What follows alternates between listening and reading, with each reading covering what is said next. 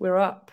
Paul Ribbons. It's been yes. a long time since I saw you properly last, as we were just saying, backstage before we started talking. Um, and a beautifully serendipitous podcast, this one, because we reconnected about a week ago. Because you sent, did you send that message out to everyone you knew? Uh, I was picking who I was sending to. Yeah, so, I was like, "Oh, Paul needs to come on the podcast." Why didn't I think of that? and then what happened was the podcast guest for today is really sick with COVID and can't speak. So actually messaged me saying, I'm really, she was really sorry. Right. Can we reschedule? I was like, yep, absolutely. I'm going to text Paul. I'm really excited to have you on. And um, mm. boy, you've had a journey. And we were just saying before we came on, what what a shit show 10 years can be, and what an amazing 10 years yeah, can be. Yeah, yeah, yeah, yeah. I'd like to start. I want to re. I want to go back kind of to the beginning. So I met you in London. I'm not even sure. I want to say 15 years mm. ago. Could have been a bit more. I don't know. I, I'm trying yeah. to figure out when it was. Probably, yeah, I, th- I think it was probably around 2012, 13, around that sort of time, I think.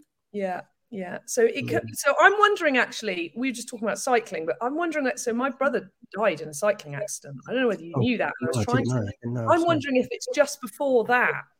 Yeah, he was one of the lunatic cyclists that you're talking mm. about. We were talking about before. That's just it was all it was all on him, but we can talk about that another time. Mm. But so I remember being fascinated by you when we met at a property event because you are the mm-hmm. polar opposite to what I do in property. And you, you don't hold anything, you flip things on. You just told me before we came on, you know, three weeks is is is a long kind of how long you keep a property for. So anyone listening's like, what the hell?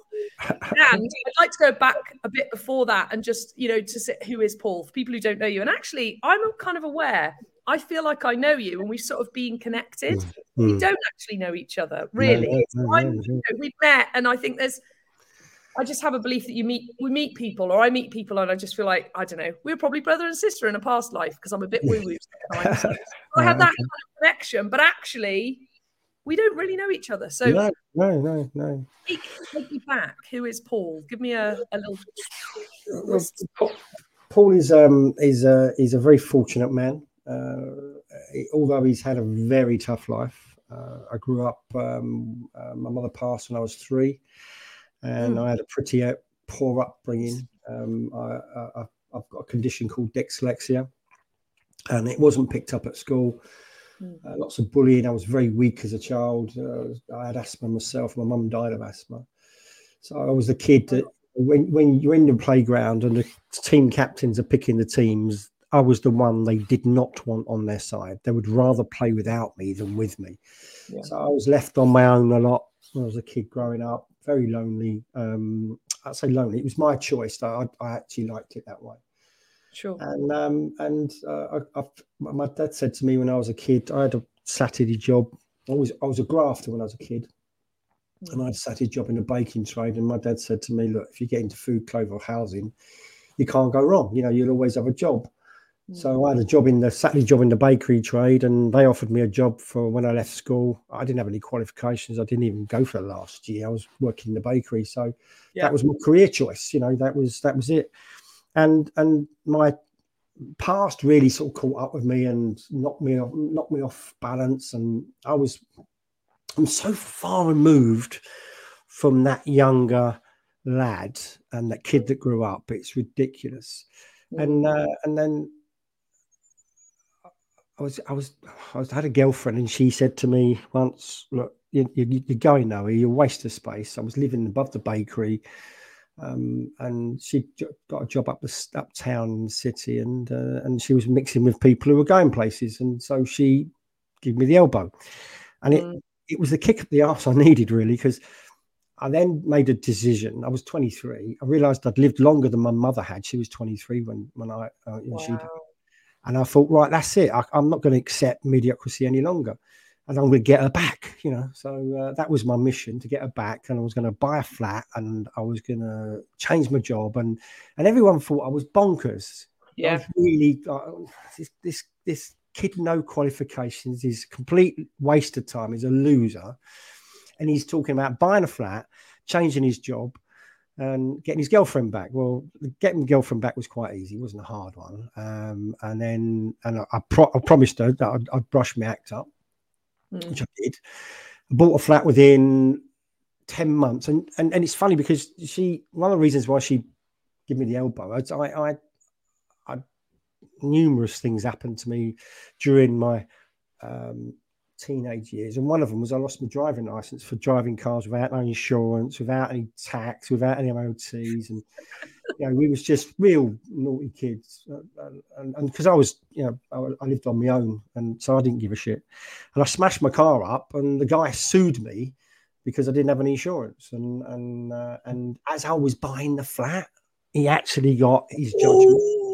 And there was no way I was going to let the judgment stand. I don't know if you know, but if you go to court and someone gets, get, gets a judgment against you, as long as you pay it within 28 days, it doesn't register. Mm. So I had to pay him 1200 quid. Now, 1200 pound doesn't sound a lot of money today, but in Back 1986, it was a lot of money. It was my yeah. deposit for my flat.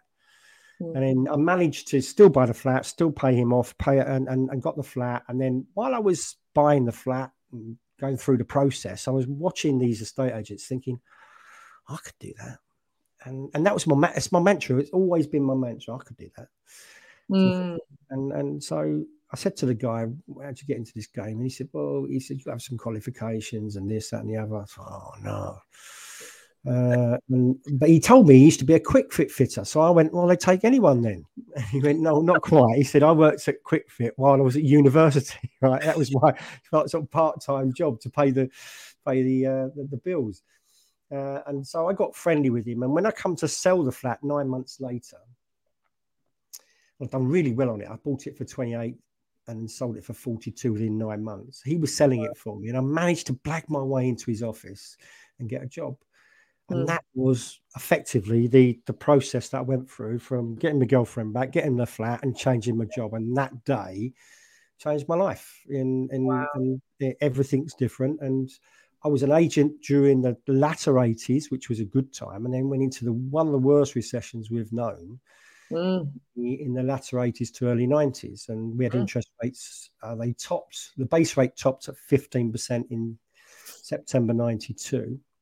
So it was, it was real tough mm. times to try and yeah my, my my parents lost their business in that mm. recession we moved to the reason we're in wales now is because of that well not because of that recession but you know that mm. whole that whole world of we moved back from being abroad dad had started a business it was hydroponics so it was just it was too too advanced for the time no one had heard of it didn't mm-hmm. get anywhere kept piling money in and then it was just like no that's it. And we we mm. moved to wales and we were you know we were within a couple of months i think of house being repossessed and it, he got a job and that kind of you know saved us but they lost everything you mm-hmm. know mm. savings a lot everything yeah, it was, a, crazy, crazy, times. And people, people, anyone I know that's been involved in property recently doesn't understand what it's like to to, yeah. to have a recession. So I was, I, I was, I'm going to blow my own trumpet now. I was really good at selling houses, even in the recession, because I understood some basic principles. Yeah. The first basic principle is this is not anything to do with property. It's got absolutely fuck all to do with it. All right, it's to do with people, and that's all I knew. Uh, and and that basic one basic principle is is um, that if I could work out a way to make it affordable for someone, then then then we'd either get the price reduced or we'll get an inducement from. You can't do it so much now because they don't allow cashbacks or or mm. I mean, but you're going to start seeing it with new build builders. They'll offer to pay someone's mortgage for a year or something like that. You, you, you start to see inducements coming through. So I was aware of this, worked hard, really hard.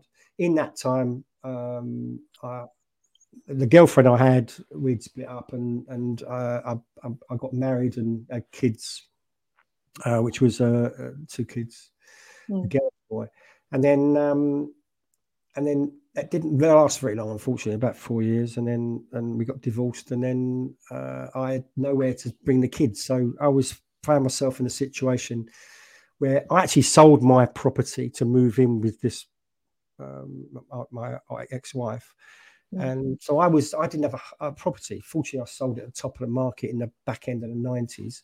Yeah. And then I'm, I'm, I'm homeless effectively. I was living with my grandmother and, and, uh, and okay, I've got to buy a house. Got, I've got, I've got no choice. Mm. So I bought a house so I could take the kids there, uh, and then I went self-employed. Literally the same time as as, as getting the mortgage, I went self-employed because I couldn't. Mm. I wanted more time with the kids, and mm. we had issues on on when I could see the kids, and my boss was quite hard because people don't realise working for an estate agent is hard work. It's not easy. It's not easy. So uh, I went self-employed. I was acquisition agent effectively, or deal sourcer, or whatever you want to call it. Yeah. I had four clients um, who used to pay me fifteen hundred pound cash for each property I'd find them. Yeah, really good at it. I know what makes a good deal. Yeah. And then one of them said to me, "Me and you, 50-50. Come on, uh, I'll put the money up, you put the work in." I went, "All right." He said, "But 50-50 means 50-50. And one of the very first deals that I bought for him was a house in Forest Gate in East London. It shows how long ago it was 40 grand. I mean, today that house wow. is probably 400 grand. Yeah. Yeah. Uh, and so 40,000, uh, it needed substantial works uh, and it had bow flank wall, it had a bay dropping out, it was in a conservation area. So you oh. couldn't just do a crappy little job on it. you couldn't put a lick of paint on and walk away. And, and, I, and I thought the average refurb at the time was 12 grand. And I thought, well, 25 would cover that. And the house was worth 85,000 done up. So 40, 25, 65, plus a bit of costs. You're in for 17, 15 grand. We'd have done a refurb for 15 grand in them days. Probably you wouldn't today, but them days you would do. And so I was thought it was fairly safe. And then we exchanged contracts, didn't have uh, Bob the builder. It was his name was Bob, and he was a builder. And he came round and he went, Paul, are you sure? Went, mm, what? He said, this is, this is, it's a technical term for it. It's fucked.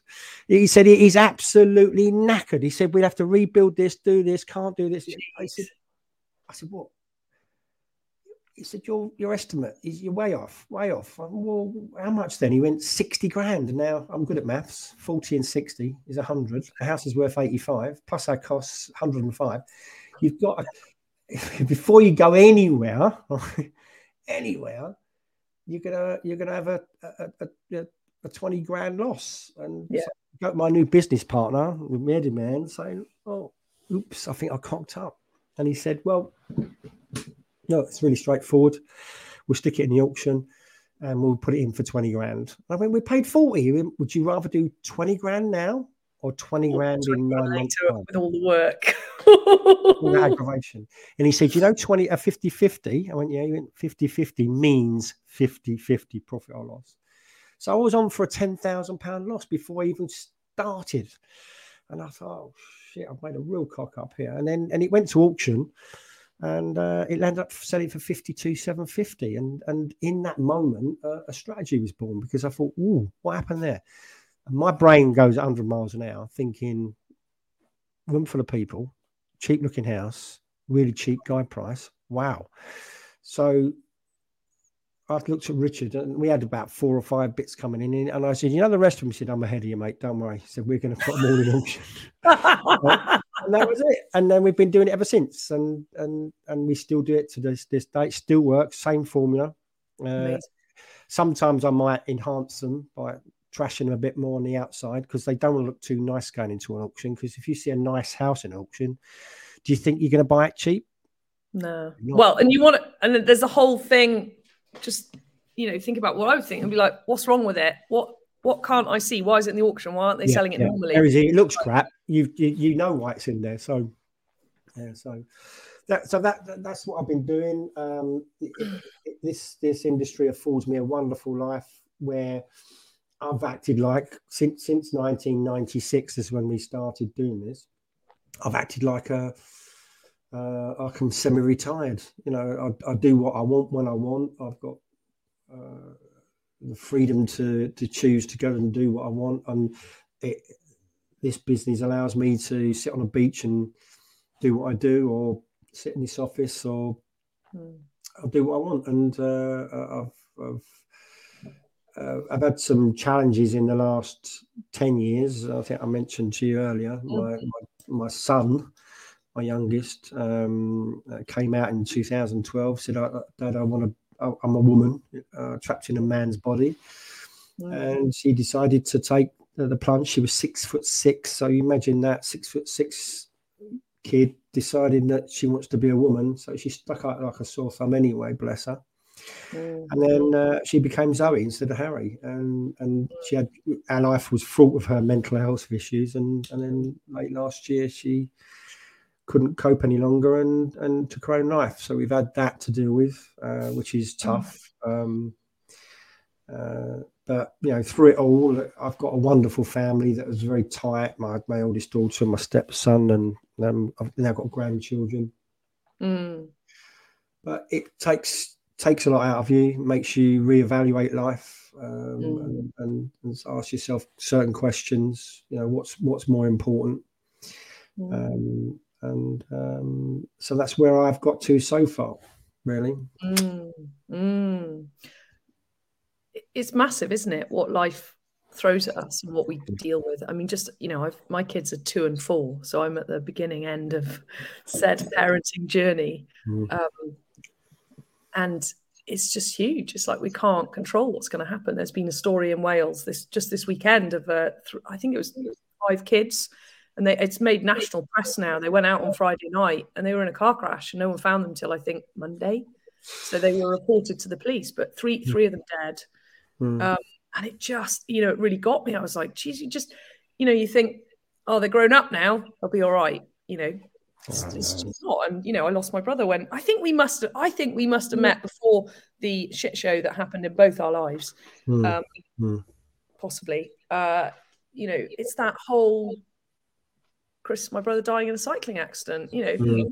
things I worried about for him. You know, he's two years younger than me. I didn't worry about that. Ironically, hmm. um, you know, getting that phone call, it's just, you know, um, so yeah. what what do you what do you take looking back like is it are you far enough away from the journey in time and sort of dealing with it now to look back and what do you say to people who are dealing with it? Like what would you say to other parents who are dealing with a similar thing? Like what? It's funny because because one of the reasons why we're on here today is I've done a podcast recently and I've done three uh, uh, and I've done one about resilience and I did another one about extreme loss. Yeah, uh, and, I, and I actually talk about that in in mm in that podcast, and and it's it's everyone's different. Uh, everyone deals with it differently. I, was shocked at how I dealt with it. I was I, I, I was expecting myself to be like when my grandmother died. You know, uh, in quiet moments I'd have a little cry, and and and you know, it's, you're sad, but but when it's one of your kids, I, I can't express how tough that is. Mm. Um, but I saw I saw pictures on TV when you see these poor mums in the Middle East where they lose their kids, and you see them screaming and howling and and, and wailing, and I was like that. I was I was when they knocked on the door, the police officers. I saw the police car. I actually went for a walk with a dog, and as I left my house, I thought it's unusual to see a police car around here. Very unusual. Yeah. oh, um, well, hang And I look, as I looked back, I could see them parked outside by my house. Uh, so I quickly took the dog for brought them back and let mm. them in the car. So I thought they must be either in my house or something. And I'm thinking, what have I done? What have I done? Because when oh, I was a kid, I was, what have I done? What the coppers want. So natural, though, isn't it? When you see a police person. when I was a kid, I was a naughty kid, so uh, that was that was one of my fears anyway. So uh, I've bowled in. Um, and they they told me, mm. and it wasn't a, su- a surprise, um, but it was a complete shock. It was just a, yeah. a you know, like a freight train hit me. And for the past, the previous 10 days, um, we'd had warning that she was in a, in a bad way. And I brought her home uh, 10 days beforehand uh, and then um, got back on track. And we, this, this was a common theme. You know, she'd go down and uh, I'd come and pick her up and was she living on her own? Did she have her own place? Or? She had her yeah. own flat over in Reading, and, and she's very yeah. independent. Uh, and, and, so every now and again, I say every now and again, but once every probably one or two years, she'd come back here, recharge herself because mm. and then, then she'd, she'd go back back home. Uh, and so I thought I got her to a good place before I took her home. Uh, and I was a bit apprehensive about leaving her because she threatened it 10 days before. Mm. Um, but she um, she passed in a very peaceful way. Um, and when they told me, I, I, my, my, immediate reaction was, Did she suffer? Um, she'd already told me that she'd worked out how she was going to go. I'm not going to tell you how she went because no, yeah. any, anyone watching this, if they are in a vulnerable position, it could give them ideas. Um, yeah, and, and you know one of the one of the biggest barriers to suicide is actually if the methods are taken away. So I really appreciate you saying that because actually, when when people know that there is a quote unquote easy way, I'd say people like that. But I think people want to know sometimes. I think it's terrible, really, but but I think because it was such an effective method, uh, uh that's the reason why I don't want to. Um, sure, and just... and what a gift to you that you know she didn't suffer, right? Like the, there's got to be some, you know, Jesus. There's not a lot of great in someone passing, and if there can be some and and that's the interesting thing because uh, that's uh, your point was how, to, how do you deal with it and and that was that's the point i'm trying to get to now really which is she done it in a way where she organized everything she left um, uh, memory sticks so memory sticks um, with wow. all her favorite music on photos and letters to everyone and these letters my letter was six pages long detailed explanation of what she thought about her dad. Uh, she couldn't ask for a better dad, father, friend, or mentor. I saved her life on multiple occasions, picked her up when she wanted to lay down and die, and made a stronger person. And uh, and and she said to me one phrase that I've held on to, and and and and that phrase was, if anyone can take a shit situation and turn it into something worth fighting for, that's my dad. Wow. Uh, and I repeat that to myself on a regular basis, you know, probably daily, um, because the first place I went to, because when someone's taken their own, I don't like the word suicide. Mm. And so you'll hear me say, my daughter took her own life. Mm. Uh, because I think suicide, if, if someone's committed suicide, it committed sounds like they've done something wrong. Um, mm. Where she took her own life, she decided to end it. You know, that, that's that was her choice. Mm. First thing I was, I, I, find most people do is they go into, I, I, did it. That's my fault for letting her go back. I could have saved her. Uh, mm. And then when I got a letter, I realised I, I couldn't. She she explained her reasoning behind how she did it, and she apologized for literally blagging me. She said, I lied, barefaced lied to your dad. I had every intention of going back and doing it. Wow. So, uh, but the letter gave me solace.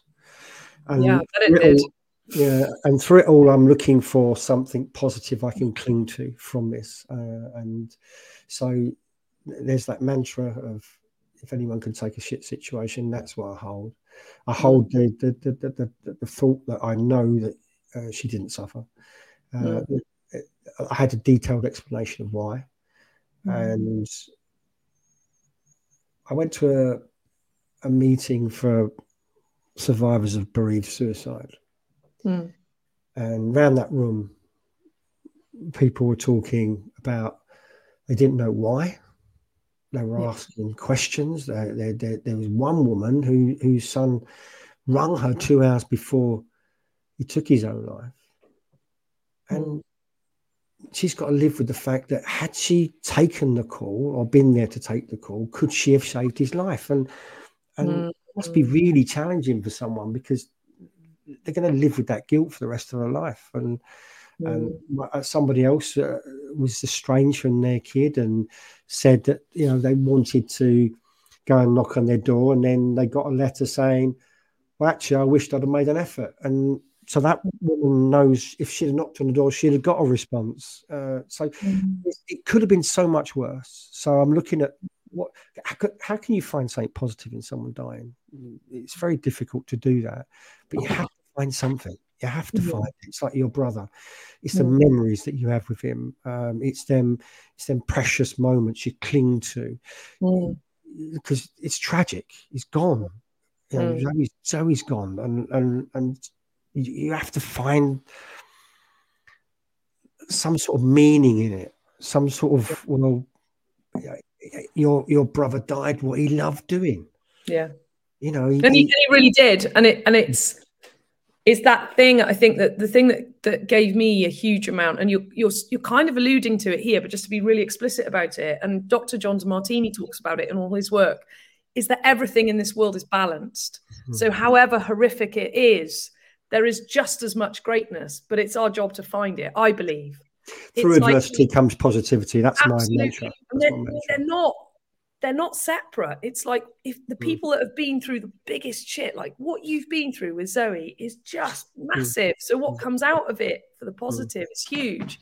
And I, I think people don't always find that. I think the people that are left devastated ongoingly, it's because they haven't kind of uncovered the light almost. It's like they're just still in the dark and they don't realize so it, it, it's funny you say that because I was I was explaining this to someone the other day and they said, you know, because uh, I, I, honestly yesterday I had a really bad day, really, really shit day. My wife asked me, "How you doing?" I started crying. Um, but I have more good days than shit days now. Yeah. Um, and was, I was, about to say something, and and oh yeah, so darkness and light. So so the the pain is part of life. Mm. Suffering is optional. Mm. And to cling to the negativity of someone passing rather than the, the positives or the meaning, then you're suffering unnecessarily. Mm. Uh, and, and suffering through choice. Some people make that the the story of their life. Like you could, I didn't know your brother died in a cycling accident. You probably didn't. I might have mentioned it in my book about my mum dying when I was a kid, but I don't go around telling everybody. It's not my story of my life. It's yeah. even though it was again positivity out of that came from allowing me to be independent mm. because I've not got my mother's. You know, I'm not clinging to my mum as a little kid. You know, so yeah. you, you have that severance of the apron strings that enabled me to emotionally stand on my own two feet and not worry about what people think because I'm not attached to to to all that. I had that nurturing. So I mm. think um, so suffering is optional, and and I realised that, and and I wanted to suffer to start with, because I wanted to grieve yeah. my for my daughter, and I wanted to stay in that space because what I wasn't uh, prepared for, and and this is something I don't know if you you found it with your brother, but uh, when something traumatic happens, it's like a bomb going off, and you've got this shock wave that's 360 degrees, and that affects your past, it affects your present, it affects your future, makes it affects decisions that you make, you know, because of what's happened.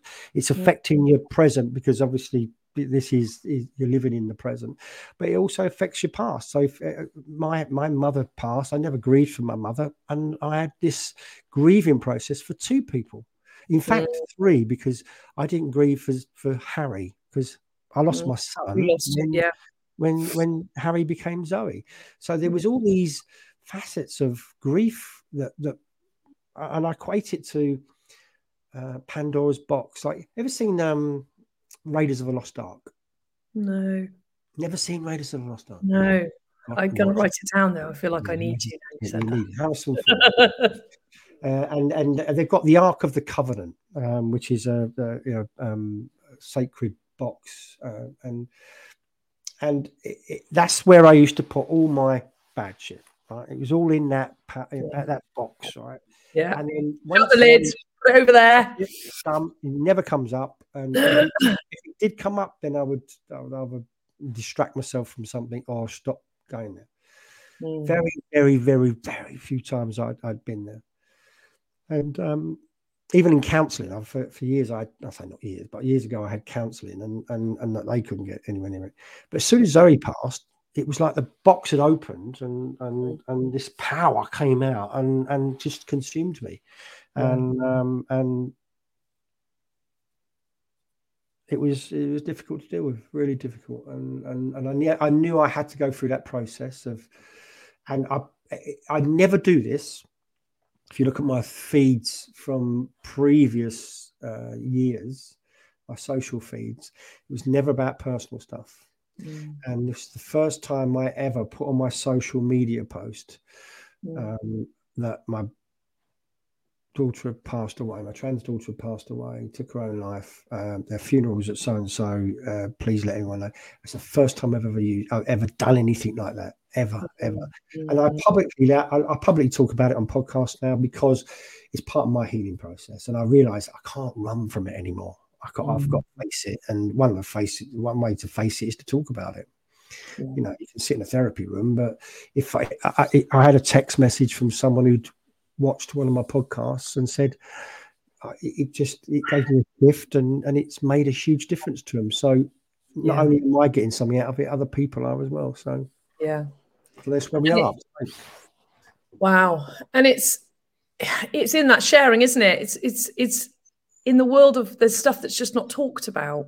Yeah, as yeah. humans, we don't talk about the pain and how hard things are and you know what grieving's like. You know that was a really good analogy of well we see women you know wailing on tv but for you yeah. to actually say that's what it was like like it was fucking horrific oh, so you know? it's like yeah.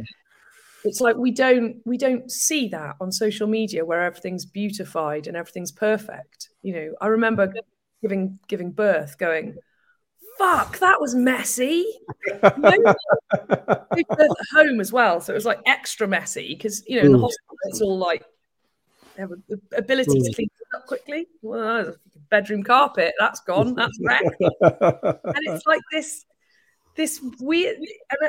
I, don't know. I, I sort of see it across everywhere. You know, even because I, I, used to be a chef, so I'm like mm. with food. You know, like oh, now, now you reminded me. Now you used to be a chef. Yeah, yeah. Yeah. So when I was in London, I was cooking for a Saudi family as their yeah, private yeah. chef, and it's like there's something about life today Hmm. where we don't talk about the mess.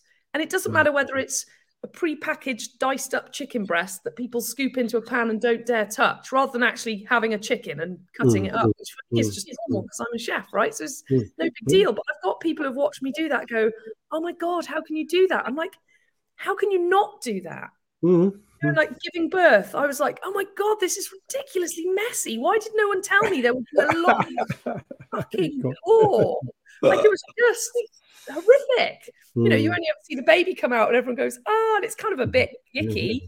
Yeah, they don't yeah. tell you about the pints of guns that come out with belly. And it's this, yeah. and you know, like I think there is there is a certain element of not talking about certain things. I, I, the one, the other one is where, which is which I'll be going down a route, um, which will lead me on to uh, sort of like another subject we was talking mm. about earlier.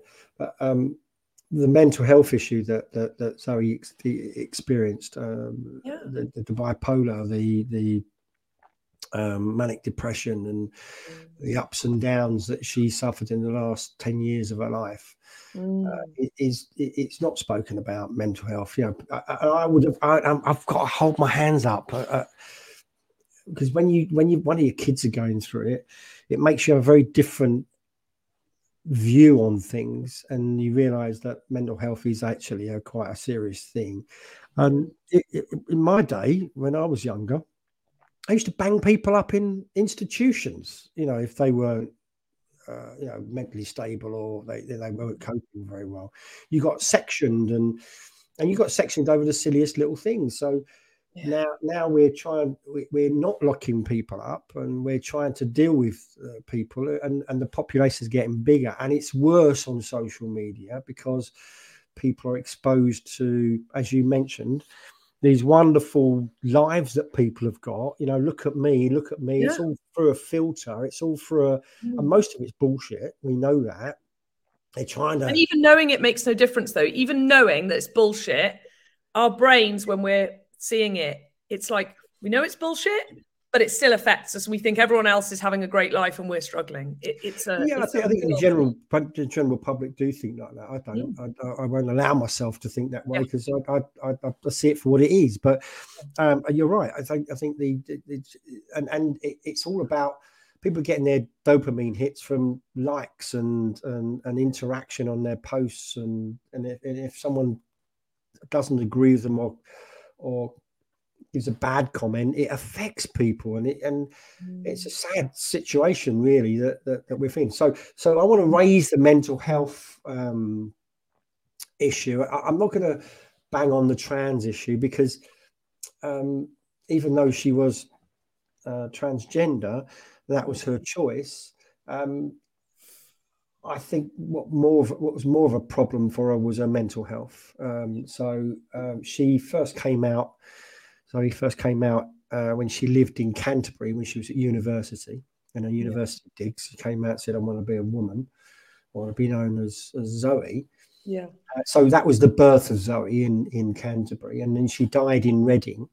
So mm. I'm an avid cyclist. So one of the cycling things I'm going to be doing for charity, and I think there's two charities that I want to ride for. One's Mind, and another one's called Papyrus, which is a, um, mm-hmm um, uh, prevention of, of suicide in young young adults, and, and, and, that goes up to 35 and down. Uh, and, and I'm going to do it's, it's 125 miles. Yeah. Um, we're going to probably stop off in Forest Gate where she lived for a little while um, I, because I want I'll do it in one hit, but I, I, I appreciate that people probably have to do it in two hits, like 65 yeah, yeah. one day and, and 60 the next and so mm. that that's what I want to do for charity because that's mm. my passion. Is is is I'm a bike rider and and and uh, so I can use my own passion to fuel um, some some um, charity work. You know, so. Mm, mm. And what what so what's interesting to me I, am I'm, I'm listening to i'm not reading because I, I listen to audiobooks i'm listening to Gabor Maté's book Myth of Normal. Have you heard of that? It's just oh, Paul, it is just. It's like he says everything that is missing. He's a trauma specialist, mm. and he's talking about mental health, but he's talking about it in a way of our mental health services. Often, doctors have, you know, we have medicine available to us, and rarely ask why. Why is this person dealing? Like, why are these symptoms here? Whatever the names are and it's just it is just beautiful and it's like for me that's what's often missing is we're not uh, you know we're not dealing with that actually the symptoms or the things that people are dealing with are normal based on whatever it is that's triggering them you know it's like there's there's and there's still for me in the mental health conversation it's like like there's something wrong rather than actually just going that's freaking normal considering what you're dealing with like if mm-hmm. Harry's dealing with wanting to be Zoe, there's a whole world there of like mm. that's real tough. So of course there's some outputs that get labelled, you know, depression mm. and whatever else. Well, they they they, they medicated her, uh, and, and yeah. they even tried to medicate me actually because after she went about four weeks after, um, I, I, was having pains in my chest and and and my arms and. Mm. Um, uh, I was, and it was an anxiety attack. That's all it was. But I didn't know that. My wife didn't know that. So she rang um, 111. They immediately called an ambulance, mm. uh, which then triggers a, a, a, note to the doctor, and the doctor made an appointment, phone appointment, said, "I think you should medicate yourself." I said, "I don't want to medicate myself. I'm all right." Then I went to see the mental health nurse, and she's going, "I think you should medicate yourself." So mm. they push that agenda. They do push that agenda because mm. it's easy for them. Uh, but here's, here's the thing: it's, it's funny because we're talking about this mental health issues I've had mental health issues myself all my life because of my yeah, upbringing, but, right. and it's normalized. It's normalized in my life, is you know. And when Zoe first came out, and she she she tried to commit suicide the first time, um, mm. uh, she tried to to slash her wrists, mm. uh, and, and and she told me afterwards she didn't have. She said her words, "I didn't have the bollocks to do it because it hurt too much, right?" But she got so far, and there was blood everywhere. Oh yeah, um, yeah. Uh, and so that was her first cry for help. Oh dear, sorry about that. Yeah. I, I, thought you was covering your head up.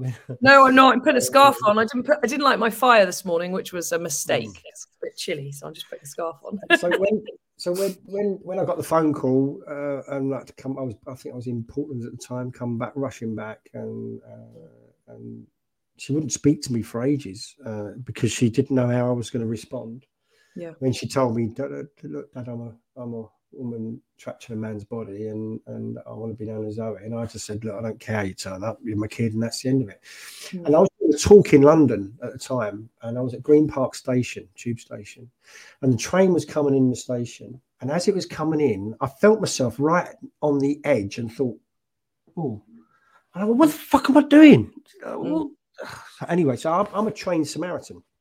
Mm. And I haven't I haven't practiced for for probably about the best part of 20 years now, mm. 15 years. Um, and so I, I, spoke to a couple of people in my close circle who went, "Oh, don't be, don't be, um, what's the word they use? Selfish." I, I, can't talk to them. I, there's no way I'm going to talk to them because you can't say that to someone just because they've turned around and said, I was going to step in front of a train. Mm. And when I spoke to the Samaritans, I knew I, I ring them. I, knew they wouldn't judge me Mm. They, would let me talk through it because being mm. trained in Samar- uh, as a Samaritan, I knew they they just let me talk. And then once I talked it through, I realised what it was. I didn't want to feel the same pain as I did as a child. It was in that box. Yeah. So for that split second, it was it will stop. Yeah. Because Zoe was the closest thing that would get to it. Because yeah. I had a reference point when I was a child. It can never be as bad as losing my mum. Mm. Right. Going back to what we were saying about earlier about, you know, how do you make sense of it? Or how, it can never be as bad as that until Zoe went. And then when Zoe went, it, it was worse. It's, yeah. one it's one of your kids. So, so uh, that's, I think there's a lot of things around. Um, people don't understand what. Look, I was fortunate that I unpicked it and knew what it was. So when it happened, when Zoe did go, Mm. I, there were a couple of times I wouldn't ride my bike because I was thinking mm. I might be too close on the edge of just mm. that. I don't. I have no intention of taking my own life, none whatsoever. Yep. But there were flitting thoughts, and yep. people have them flitting thoughts and beat themselves up for having them and don't understand why they're having them. And and, and I think mm. that's a, a conversation we need to have.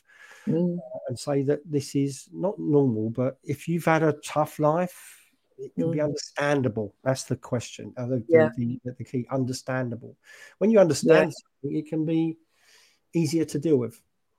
Mm. Yeah, absolutely. It's really interesting. I had um, Amy on the podcast, and Amy and I, we were chefs together at Raymond Blanc's restaurant, and mm. you know we'd done a lot of hard, long grafting hours, and we both shared, and it was really interesting because we've been friends for twenty years, mm. and um, we actually on that podcast both went, yeah, I thought it'd be easier to crash the car than go to carry on going to work.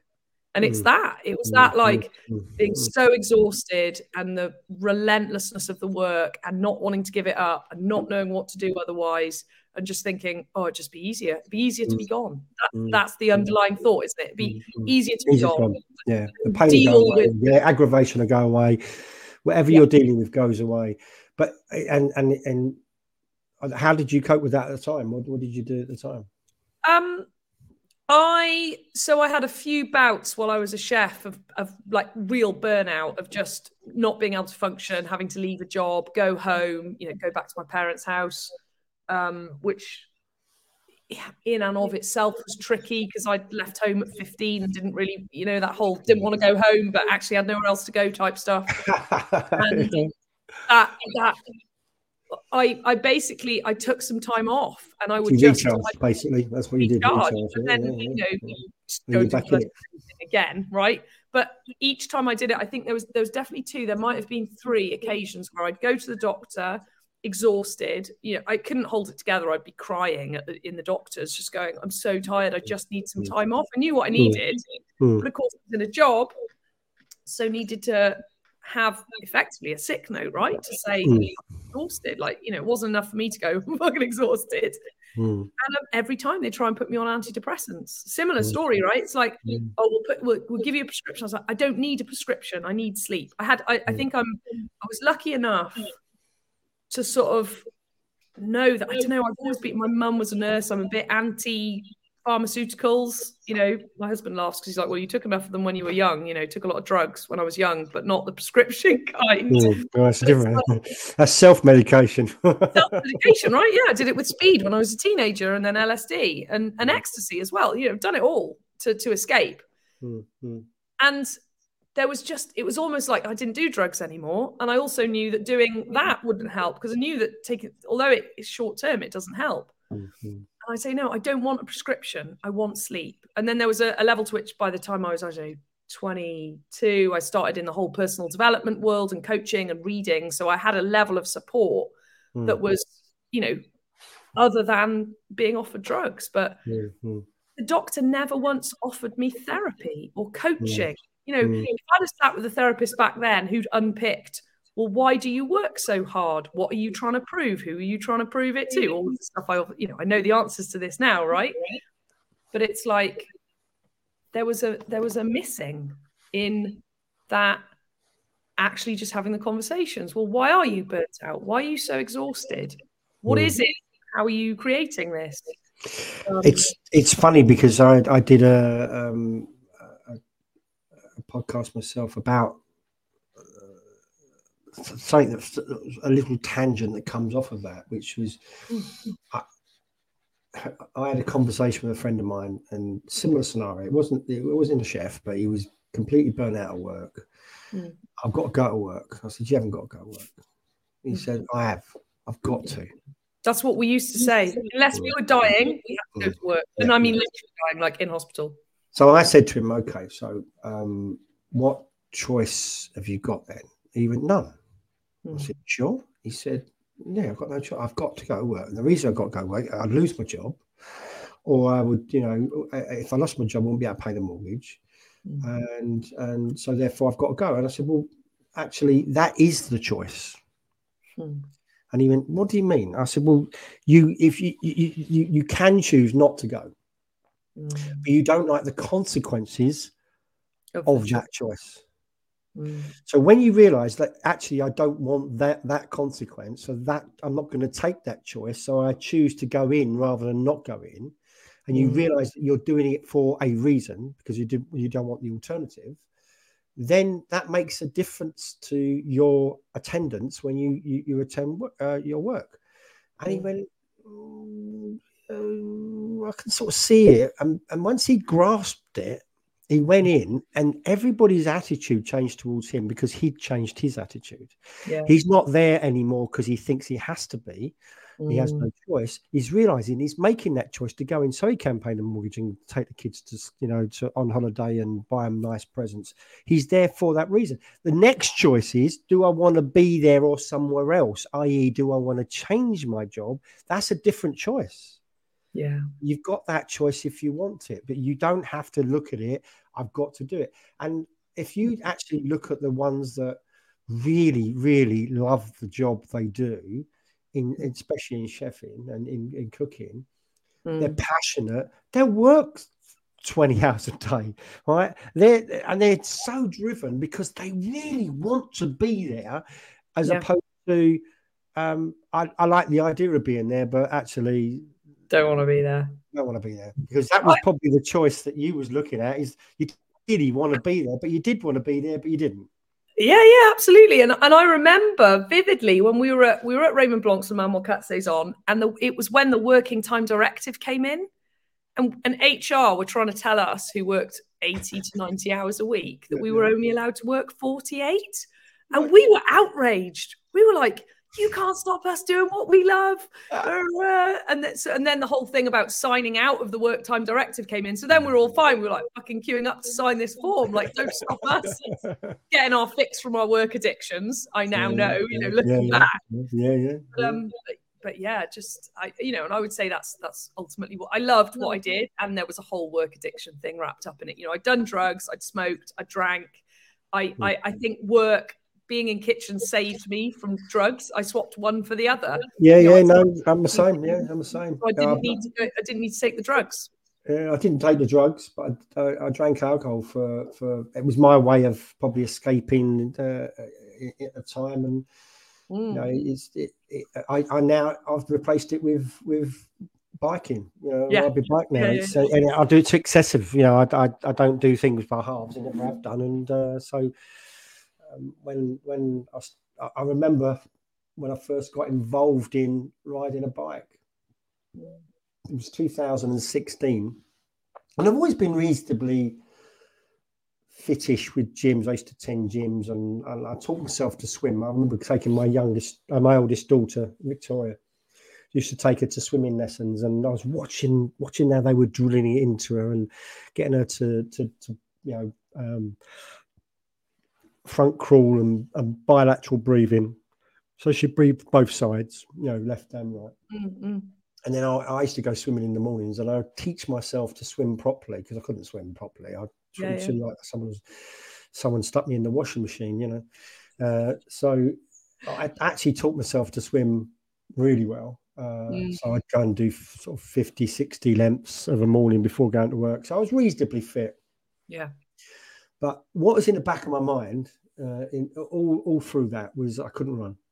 And when I was a kid, I used to run 100 yards, fall down on the floor, asthma attack, and I used to get picked on for it. And I think I mentioned yeah. earlier, I, I, was the last one to be picked as a kid. Yeah.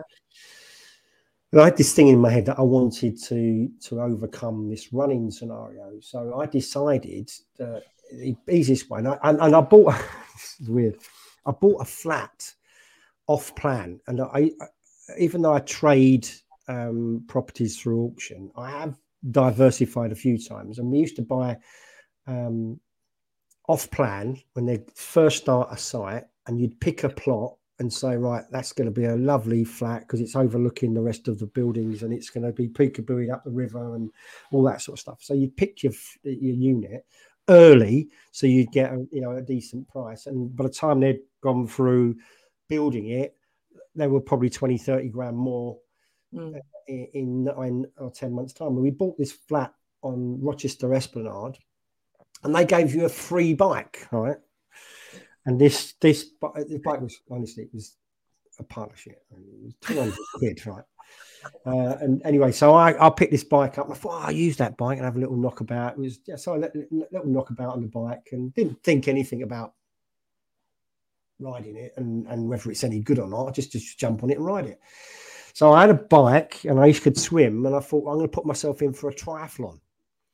Mm. And then, uh, and I remember going, I didn't, I didn't do a sprint. I went for Olympic distance. So, so you're talking about a mile and a half swim, uh, um, a, 40k bike ride, and a, and a, and a, a, a 10k run.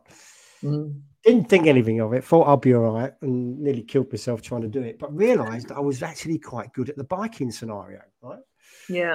I was. I, I thought I was a good swimmer until I went to a, a triathlon club and realised that I was. I was a good swimmer, but I wasn't a good swimmer. If that makes sense. Yeah, yeah, yeah. In that in that yeah. setting. but I was really good on a bike, and so that that started a journey off for me on on on typical me. Uh, I'm not going to do it by halves. I don't do things by halves.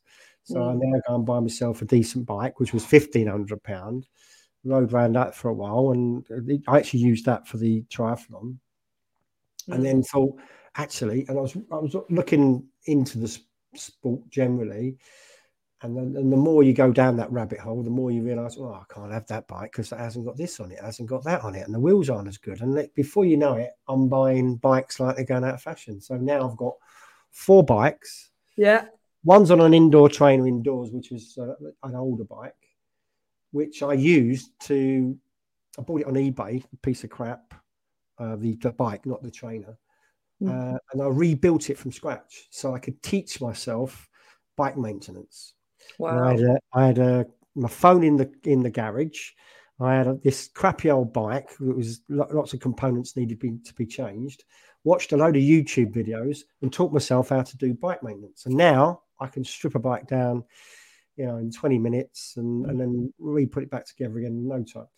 And so I've got a, a, bike from a trainer. I've got what they call a gravel bike, which goes off road.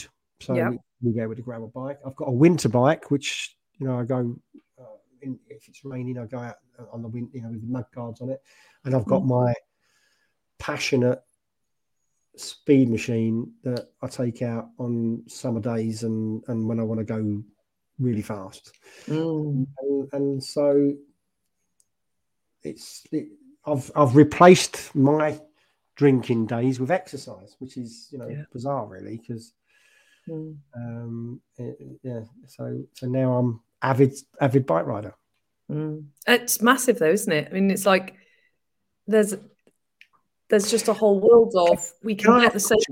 Can, can, we pause this video, or, or, or does it have to continue live? Or uh, we're live, but we can go. We can we can mute and go off video and then come back I just, again. I just need to uh, go to the restroom quickly. Yes, so, absolutely, no problem at all. All we do is we will just we'll go remove like this.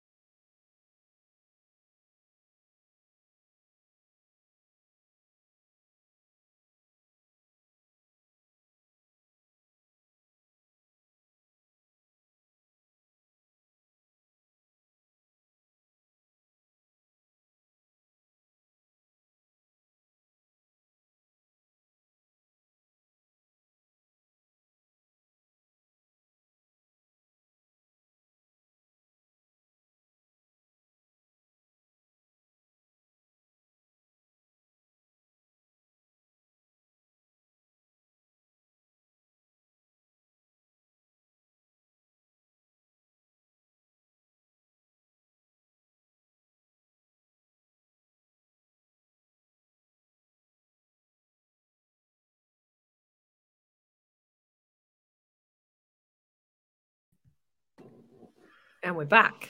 Oh, that's the thing with log.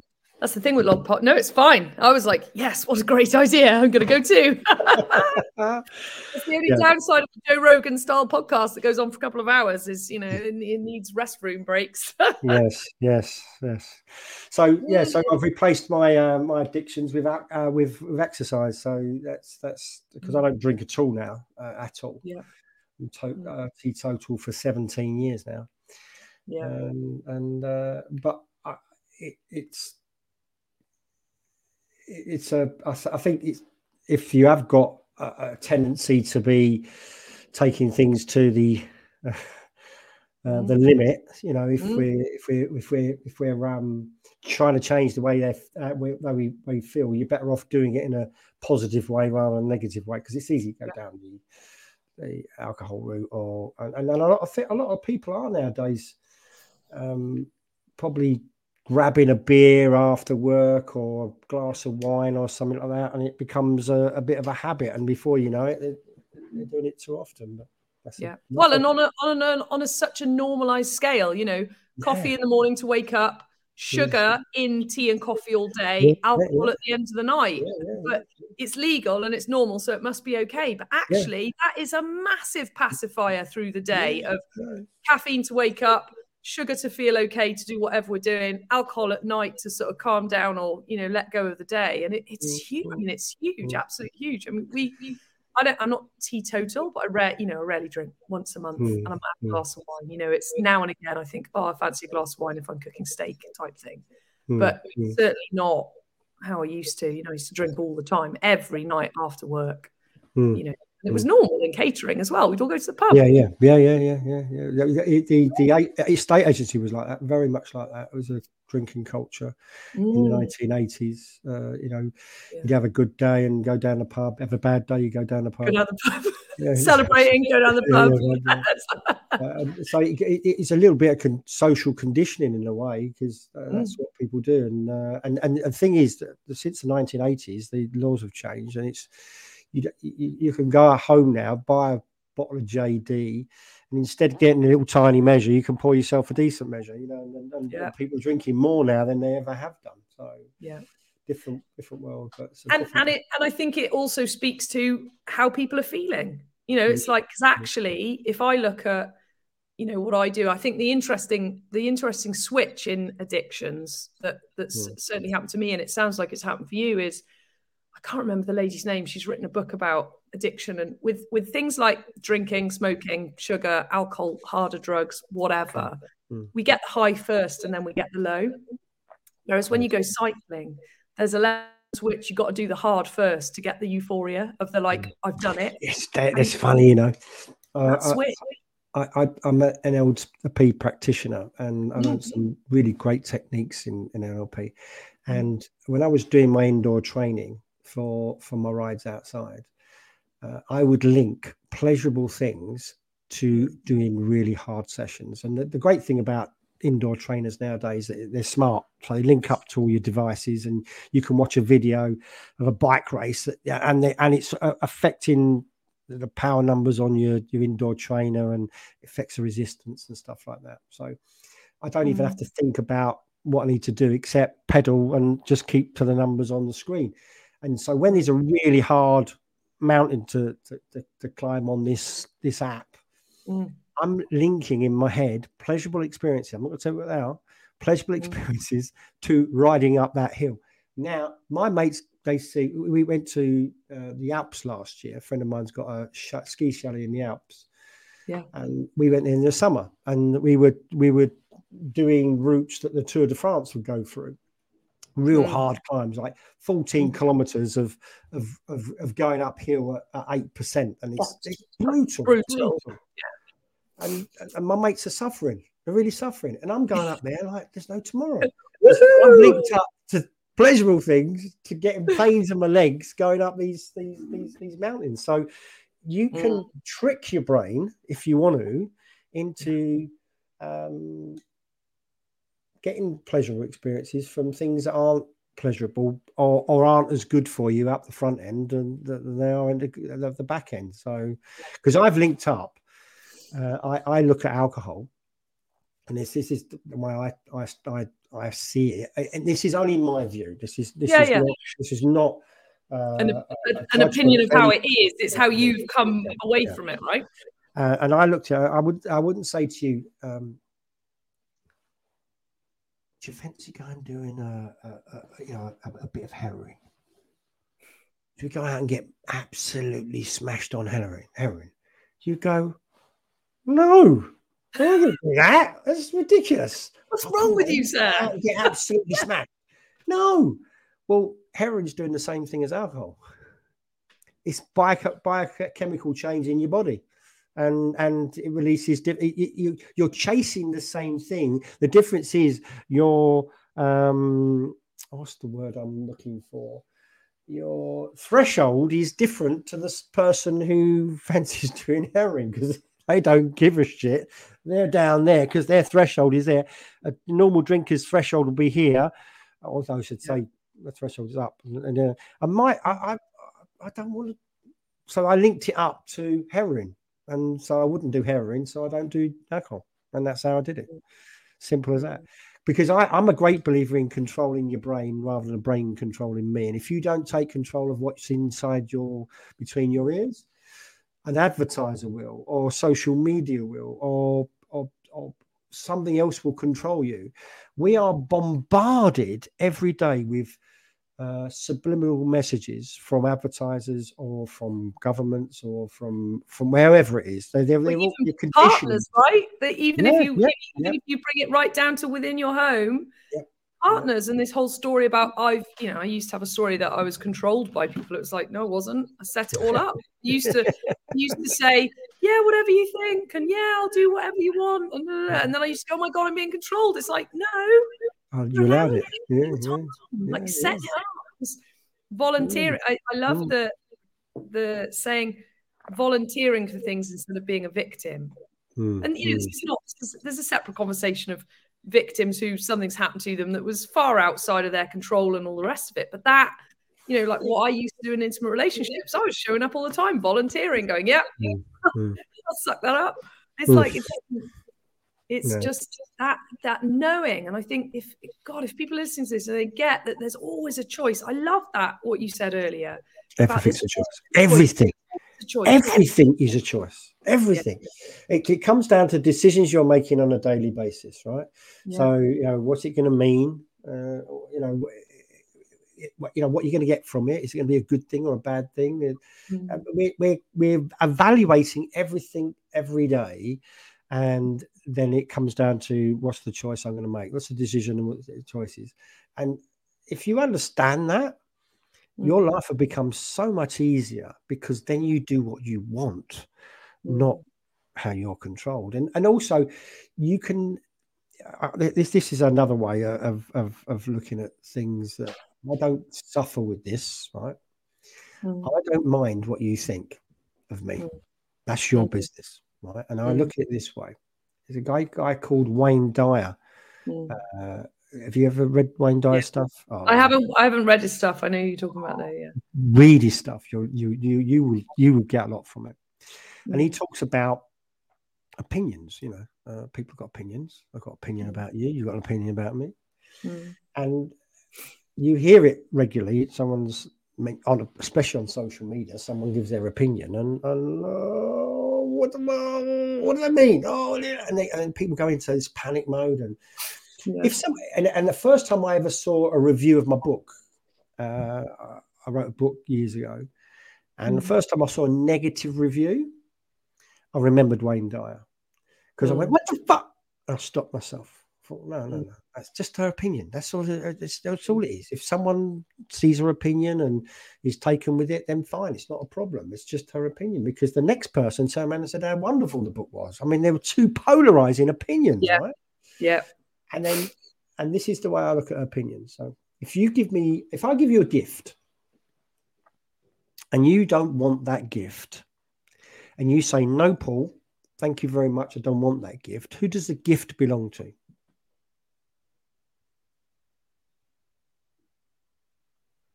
It still belongs to them.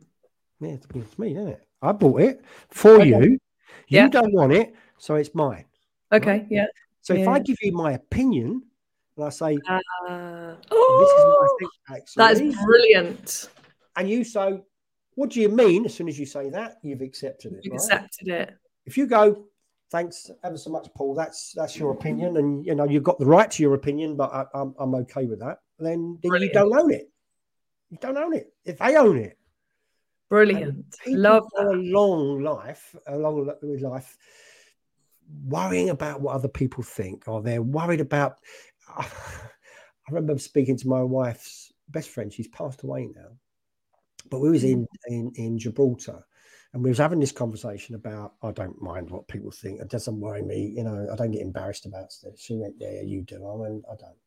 And I was going to buy a watch in Gibraltar, and as I'm there, I've uh, there was this big old shop front, and it had uh, um, two window panes going into a door in the middle. So, and there was a hmm. step here, and I tripped up the step, hit the window with my hand. The glass vibrated and really loudly, right?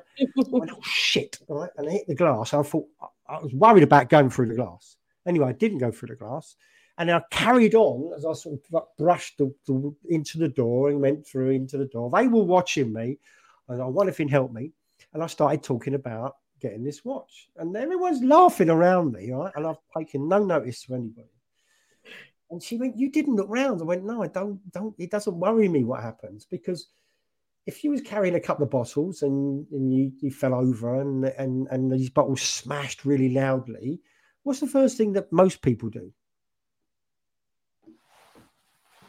Look around. Really embarrassed, aren't they? They're really embarrassed. Mm. I'd be checking to see if any of the bottles were survivable.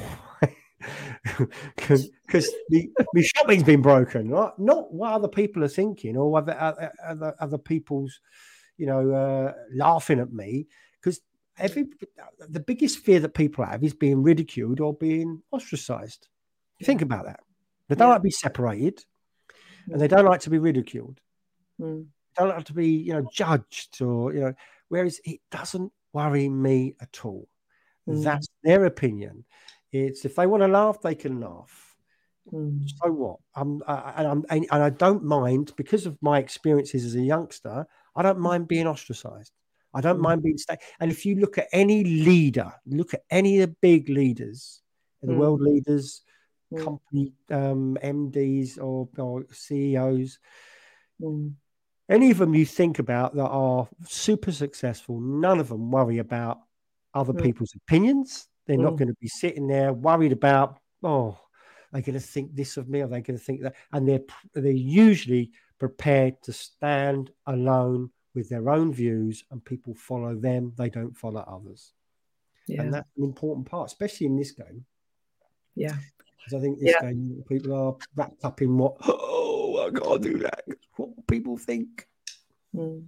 And it's stifling, right? Because actually, you're free. If you're not worried about what people think, you're free. You can do whatever you want. You can be yeah. fully self-expressed and with with no like, oh my god. And it's so we see it everywhere. You know, I see it when when people are with their children because I, I think there's a level to which I'm, I'm kind of auditing now as you're saying that. I'm like, it, in the main, I'm pretty okay with it. I'd say if anything, I'm one of the you know, and it's still a coping mechanism, right? But I'm one of the kids that I do dumb stuff on purpose do you know what I mean? So, which is a whole nother, you know, that's a whole nother ball game, right? But it's like I can be with awkwardness and all of that, and, but I see it, I see it in parents in the supermarket when their kids are maybe crying or something, and they're more worried about what people think about their kid crying than dealing with the kid. It's the same thing, isn't it? It's like mm-hmm. be with child. It's just it's okay. Like every, fuck mm-hmm. me. There's not a person on this planet that hasn't dealt with an upset child. Mm-hmm. You know, there's no there's no perfect parent and no that don't get up it's, it's, but it, it, it's a, it's about to me. It's about being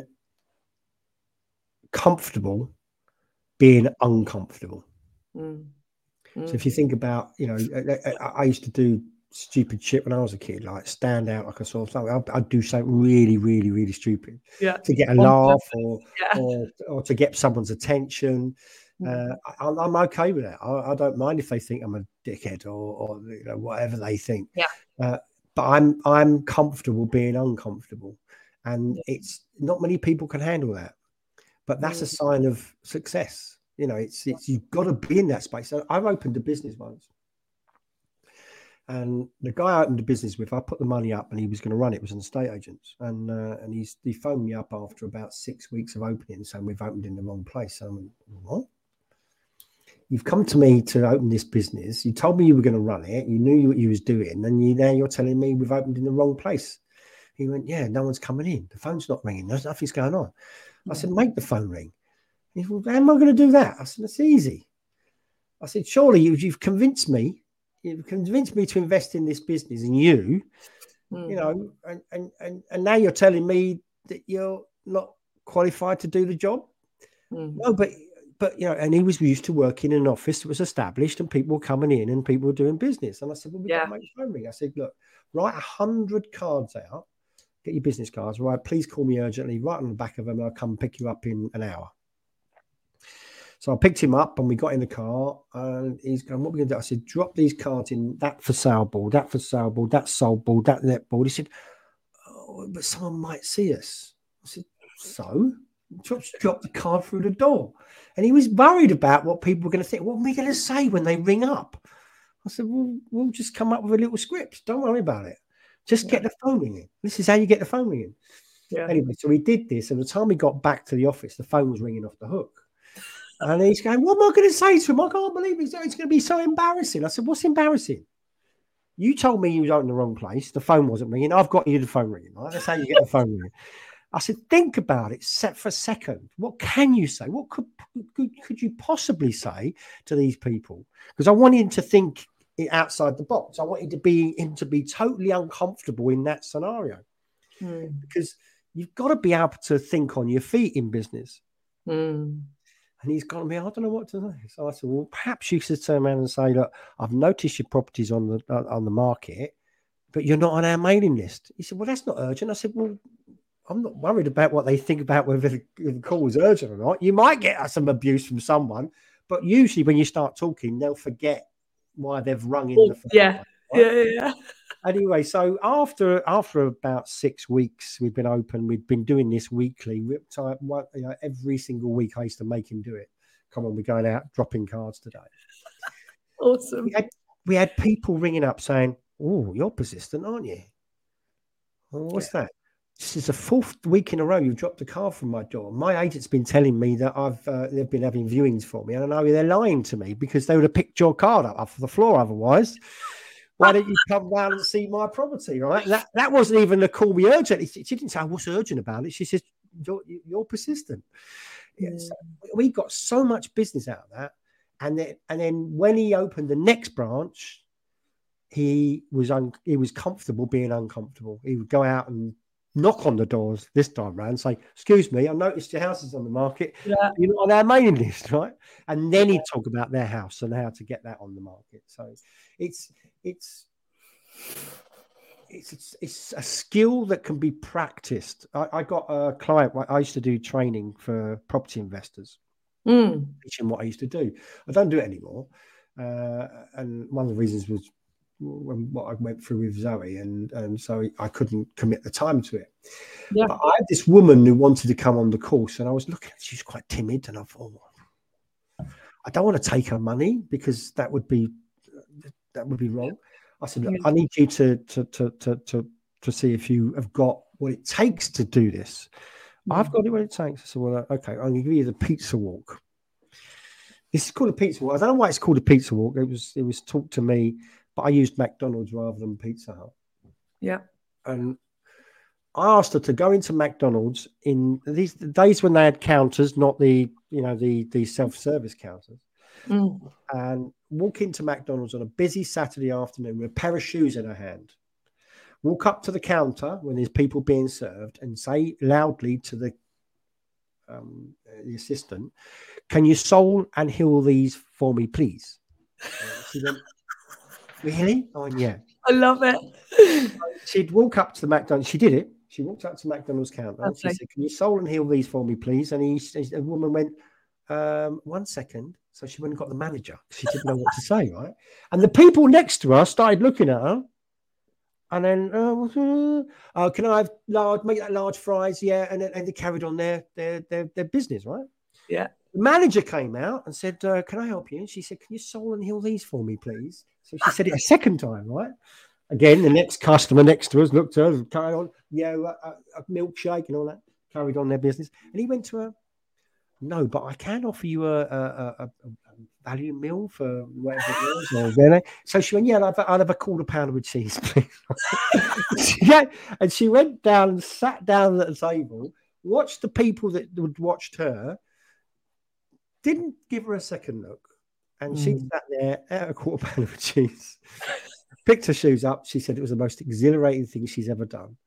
And I thought, well, for that, you can come on the call. You're all you're, like, you're in. if you can do that, if you can do that, if you can be that comfortable being that uncomfortable, then then you, you're going to go far. You're going to go far because you've got something in there that most people wouldn't even contemplate doing because of the embarrassment of doing it.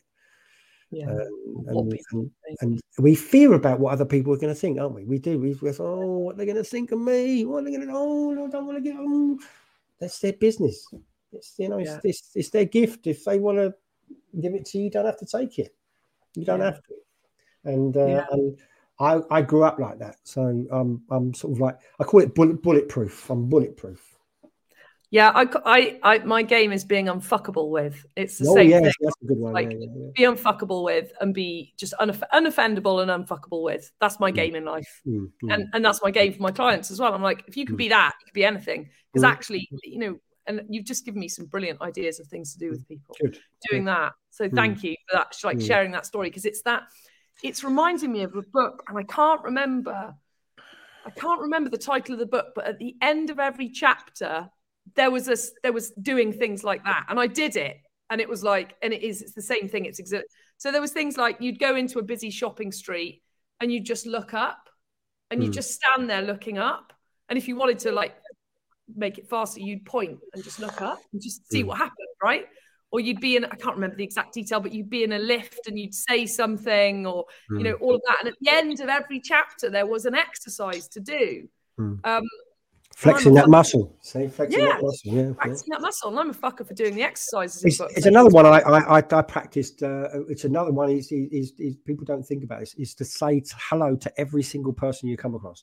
Yeah. Just look at Yeah. me like hello, morning, afternoon, Yeah. whatever. Just say.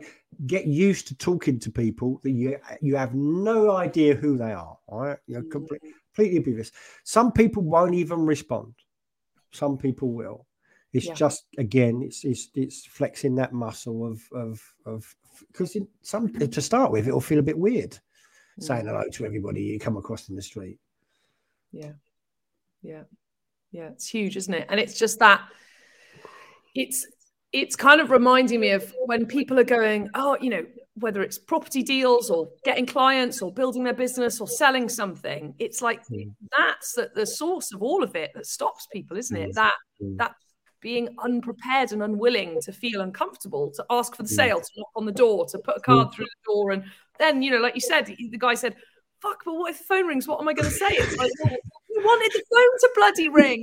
You told me your phone wasn't ringing, and now you're telling me you don't know what to do. Yeah. I did say to him, "Don't ever, ever tell me ever again you've opened in the wrong place because there's no such thing." And it's funny because I had a, an idea many, many, many years ago you could have a one single office and have a massive patch, and Purplebricks taught us that this could work. And Yeah. I had this business model in my head. I did I didn't pursue it because I couldn't be bothered because it was just Yeah. too much aggro at the time. But um, you don't need. We, and I remember uh, we had we had uh, a load of numbers uh, on, uh, from the phone system 312 313 314 315 316 317 and i used to put an area next to each phone number. I used to get people ringing down the numbers on each area. It, was, it went to the same place but people thought you were bigger than you were. And, and it's little things like that i i i, I haven't got a problem doing because somebody will work it out and go well, they haven't got all them branches. But I, I Doesn't matter, does it? Like, who cares? yeah who cares? And that's and that's that's that's part of my um my shield i suppose. It's I, i'm not i'm not worried about what you think i used to say i don't care what you think i don't use that word anymore i say i don't mind what you think because Yeah. caring sounds like it's like a um It's not quite right, is it? When someone says I don't care, like when someone says to me I don't care, I'm like, mm, I don't Mm. believe you. it's actually not. I don't care. It's I, I'm I'm I'm not worried about it. It's like that's that's that's your opinion.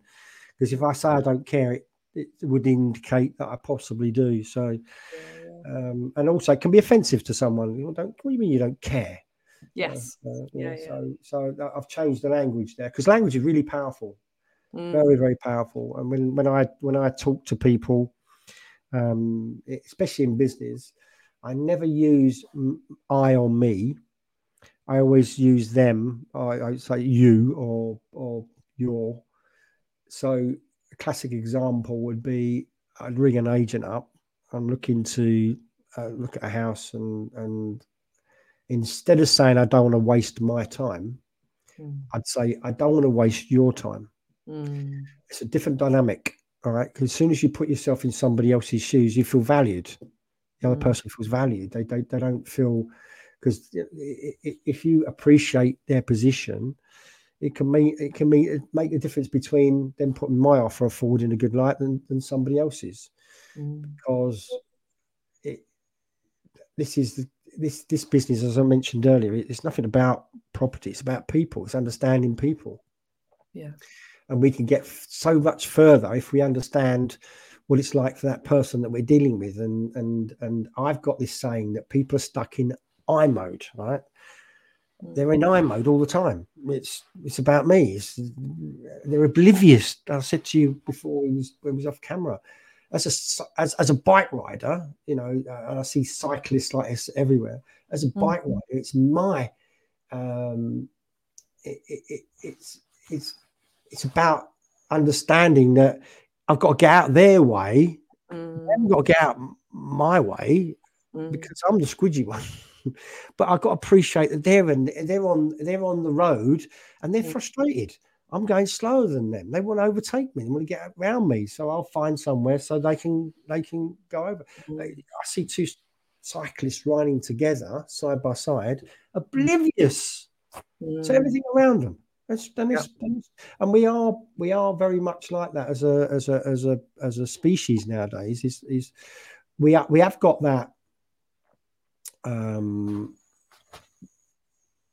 self preservation, mm. but we haven't got the threats we had when we were roaming around with saber toothed tigers. Yeah, we haven't got that uh, threat of of you know of losing our lives.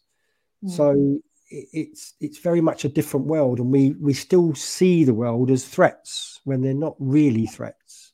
Mm. But, but if we were just to be a bit more uh, less oblivious and more conscious of uh, and considerate of other people. Um, you see people walking around on their phone. They're, they're completely oblivious to anyone that's walking around and, and bumping into people. And, you know, uh, it, it, it, it's a different world that we live in today. Mm. And it's a paradox, right? Because actually, when we take care of other people and we're aware of other people, we get taken care of. Because mm. if we hmm. look after others, they look after us. Mm-hmm. Yeah, so it's, yeah, it's, it's, I, I love that you say it's all about people because I I say this to clients and you know when I'm speaking and stuff, I'm like, it's about your relationships, it's about people. And if you mm. if you don't want to deal with people, your business is going to be a fucking shit show because you're gonna, mm. you know, you say property deals, Jesus, you know, estate agents, solicitors, surveyors, tenants, landlord. I mean, it's just it's endless. And even with, with the way you're doing it, where you're not buying and holding, it's still a people business, right? You've got to deal with, you know. What's what's the key to my business is is, is, is housing stock. So I've got I've got to get in there, get it for the right price, and if I don't get it for the right price, I'm going to potentially lose money. So I haven't got the luxury of time. Uh, mm. so if you if you make a mistake as a as a landlord and you keep it for 10 years, you've got that luxury of time. I haven't got that luxury. So uh, I look at it this way is if I go and see a vendor direct, mm. Mm. the first words out my mouth would be,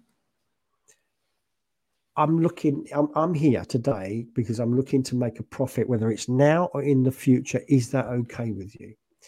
Mm. Now, what I'm doing straight away is I'm being brutally honest up front. Yeah. Because when I go in to see a vendor and say, uh, uh, and I don't say that, and I go, okay, Mrs. Vendor, and I see this so many times in our industry, especially if they're dealing with vendors direct. Mm. They're going, well, we're looking for a win-win situation here.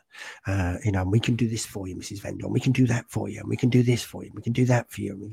But in the back of that vendor's mind, they're thinking, yeah, but what's in it for you? Yeah, what's, what's your really What's your what's your agenda, right?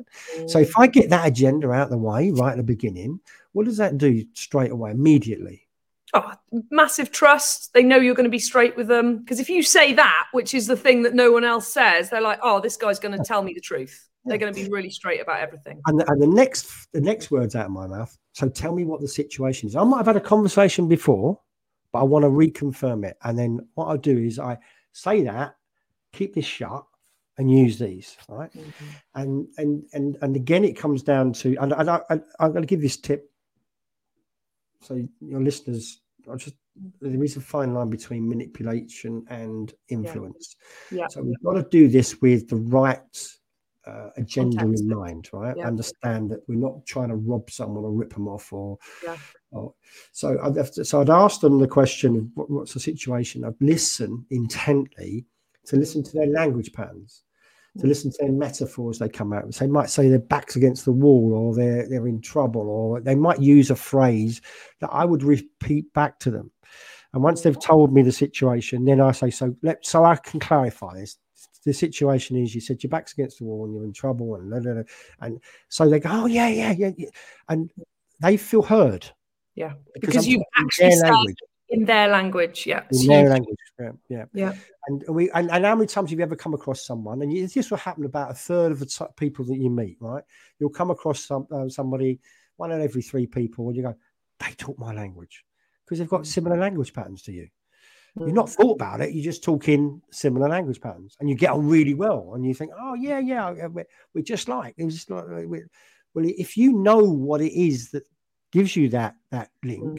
with somebody else, oh, it's powerful stuff. Trust me, it's mm. powerful stuff.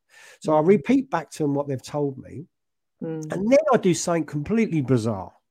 And your listeners might be thinking, "He's mad. He's mad. What's he doing that for?" I'll give them an alternative. I say, have you considered doing this? Have mm. you considered doing that? Have you, con- if you did this, this would happen. So, mm. say they were getting repossessed. So, you, you realize if you speak to your lender, you've got less chance of being repossessed because today it's difficult for them to repossess you.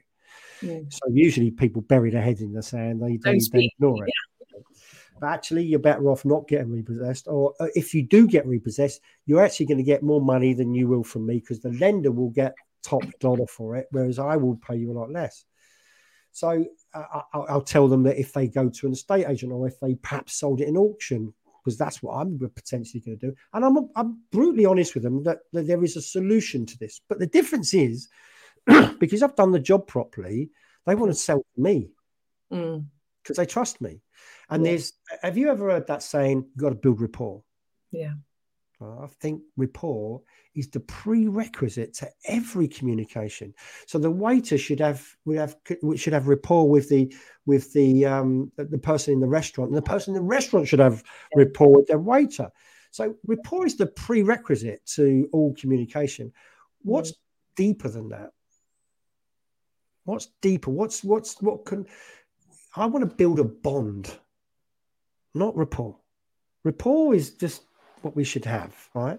But if mm-hmm. you build a bond, what's a bond built with? Connection, shared trust. trust. Yeah, trust. Yeah. We've, we've, built that trust right up from the beginning. Mm. And then I'll turn around and say, look, I'd love to buy your house, but I'm so far away, it's an insult. Mm because I would have had the price of what they think, or because if I've done the job properly up until that point, I know the situation. And they'll they'll do one of two things. One, if they're not going to sell me the house that I at the price I want, they'll probably go, "I'm not looking to be insulted today, but thank you very much," or something mm-hmm. of that nature. Mm-hmm. Or, you know, okay, thanks ever so much for being honest. But if they say to me, "What's an insult?" I know I'm on the right track. Yeah and then uh, I'll, I'll, tell them what I can do. Then that's when that's when I bring in. I can do this, this, this, this, this, this, this, mm. And uh, because now they're open to to listening to what you know what I'm going to do for them. I'm not going to tell them at the front end. I'm going to tell them the most important part, which is when they're going to make that decision, and mm. then I'll give them a figure, and I'll do. I won't say I won't say a word for about 20, 30 seconds. I'm not one of these that the first speaks loses because I don't believe in that because that's manipulation again. You're yeah. If I'm negotiating with a car trader, yes. Hmm. Hmm. Hmm. Well, and it's it's it's that it's that so many people are uncomfortable with silence. It's actually giving people a chance to bloody think. Whereas so many people are uncomfortable with silence that they will try and fill the gap, and talk. Whereas actually, at that point, people need us to shut the fuck up so they can think, so they can go right. What am I dealing with here? And that's and that's my point is that I, I would I will I would leave that moment, um, but I don't want to make them feel awkward. Yeah. So I'll then say to them that I'll give you a little bit of time to think about it if you want time, um, and I'll take their number. They'll, I'll give oh, if I've got their number. Mm. Uh, and then I'll leave it with them for for a few hours. And usually within a couple of hours, they've come back to me. But you, you make a very very valid point about silence. I'm I'm really happy with silences. Yeah, yeah. I, in fact, when I do a talk, if you ever see me talk on stage, I'll walk up on stage and I'll give myself five seconds to say nothing. nothing. It's the quickest way to quieten the room doing that. Hey, because everyone's like what's going on? He's forgot what he's going to say. I and used I to do that in BNI when I went in BNI the networking meeting. You know, you stand mm. up, you do six mm. seconds, and I used to stand up and say nothing. And that five mm. seconds to people is, it you can almost feel it in the room, can't you? It's excruciating. People are like. Mm. Wow, but it slows you down as well because what yeah. happens is it, it, gives you time to think and gather your thoughts. I look, I look at all people's eyes. Take a, take a breath and just. And then I'll yeah. smile at them. Yeah, and it, and, and actually it connects back, doesn't it, to being uncomfortable being comfortable with the uncomfortable and actually being comfortable in that it's huge mm. Mm. I love, love, looking around the room and then, then going oh, okay so let me tell you why I'm here today or whatever the the the the, the, the, the, the spiel will be but it's it's it's powerful mm. I, I, I, was with a, a young lad I was trying to teach years and years ago to do what I do, which is go and have a look at a house. And and, and he and he said to me, in, intently watching what I was doing, great student. Mm. And I used to ask him what he's learned today, uh, what, what, did he get from it, and I'd tell him the reason why I did certain things. And we came out of uh, one one viewing, and he went, "You don't say much, do you?" I went, "No." He said, "But when you do something, say something, it's really impactful. Mm. And I said, yeah.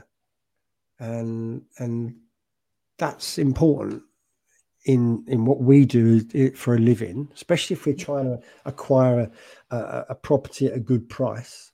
It's really important that you hit the nail on the head. I, I go around watching people view houses and they can't help but gap fill. Mm mm. and they'll be chatting, chatting, chatting, chatting. And what that does, it gives a sort of unnerving feeling to the agent that these people aren't 100%.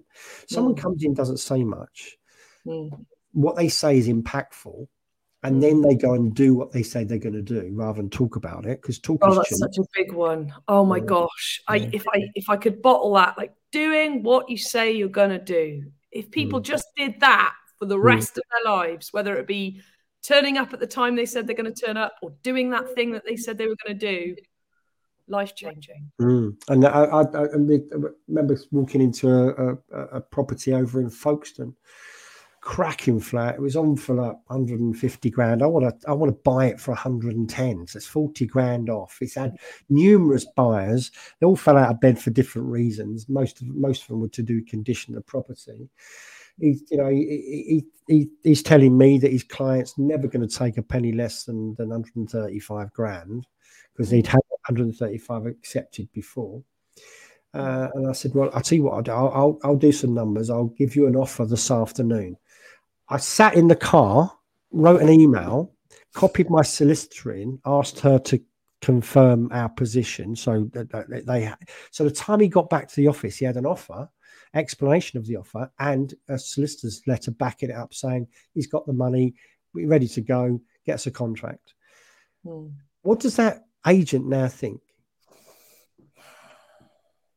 Well, you're solid because you even over delivered. Yeah, yeah. And, and, then he said to me, they won't take 110.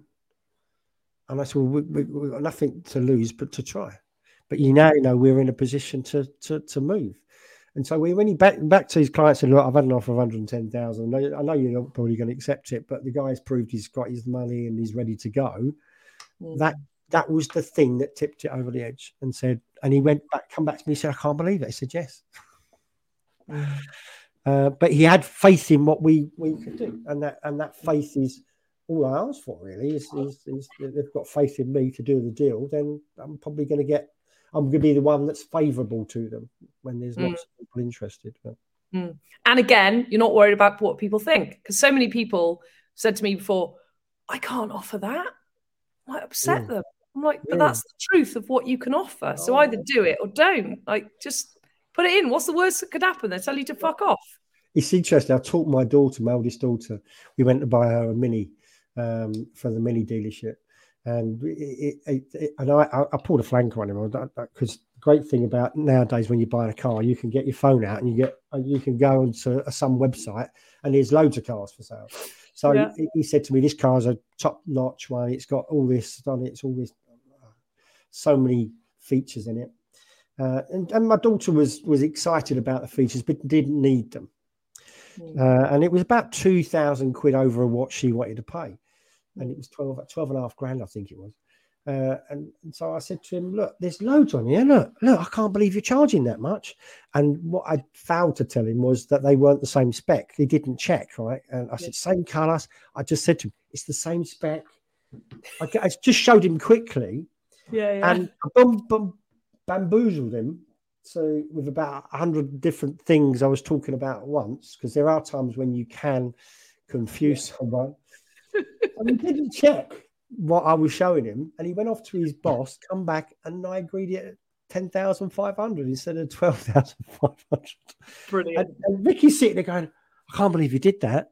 And I said, "Did you learn a lesson?" And she said, "Yeah. You know, if you don't ask, you don't get."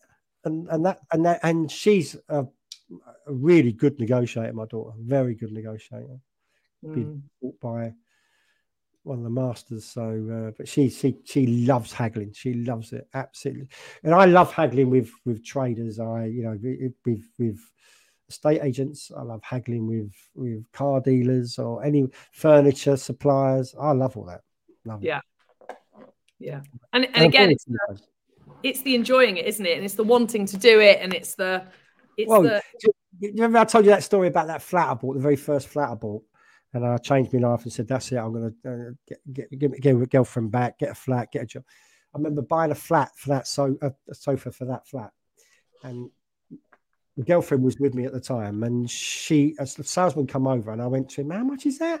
You having a laugh?" And she went, "Oh, I'm so embarrassed." And she walked out. She walked out. She went, and the, and I got a I got the sofa for half price, half price, because it was one they were using in the it was a, a, a display model. Yeah, it was a lot cheaper than what it would normally have been anyway. But I got half the sticker price, half the uh, that, that they were asking. And and and when I came out, she went, "Are you satisfied?" I went, "Yeah, I've just bought that." Uh, for two hundred and fifty pound when they were asking five hundred quid. So I'm well pleased. And she went, oh, I can't believe it. She used to really get embarrassed, and I, I can't see why the embarrassment's there. Really can't. Mm, mm. And it's such a, it's such a non-tangible stopper. Like it stops people, but it's not real. It's mm. completely mm. made up. Yeah, yeah. So, but yeah, so that's mm. where that's where I come from anyway. So. Mm. And you still do property now? Yes. I've yep. got a funny echo back. Can you hear it? No. I can hear myself repeat it back. Oh, it's stopped now. Is it? Bizarre. Ghosts in the hmm. line. Um, mm. You were, we started talking about before we came on, which I wanted to pick up on because that was really interesting. We were talking about the property market, what landlords are really up for, about the social side of housing. Mm. Let's, let's let's go back there because it's really interesting. Yeah, well, I've got a, I've got a very different view on uh, one of the reasons why I don't own properties is because I've been homeless before, and you asked me the question of what, what, what, why homeless, and what, you know, and and the reason being is that I've experienced uh, landlords in the past, um, um, being in a situation where they were charging astronomical rents for I couldn't afford it. I, I, it was ridiculous the rent I was paying, and the landlord did suffer because we didn't every every now and again we missed the payment because we it was it was such a struggle for us. Mm. I do think there is a there is a social element to a social responsibility for the rental market. Um, now there is a big part of the rental market is transient. So people would move from one area to another. They don't want to buy a house because they're not sure if they're going to stay in their area and they're going to like the job or not and then they go to that area, they stay in a uh, rented accommodation for a year, and then they go and buy a property. Or if they choose to stay in that rented accommodation rather than buying, then fine. But there's a part of, of the society, and it's usually the the ones that can't get on the housing ladder, or, or are in, especially now. Mm. If you hmm. think about this logically, right?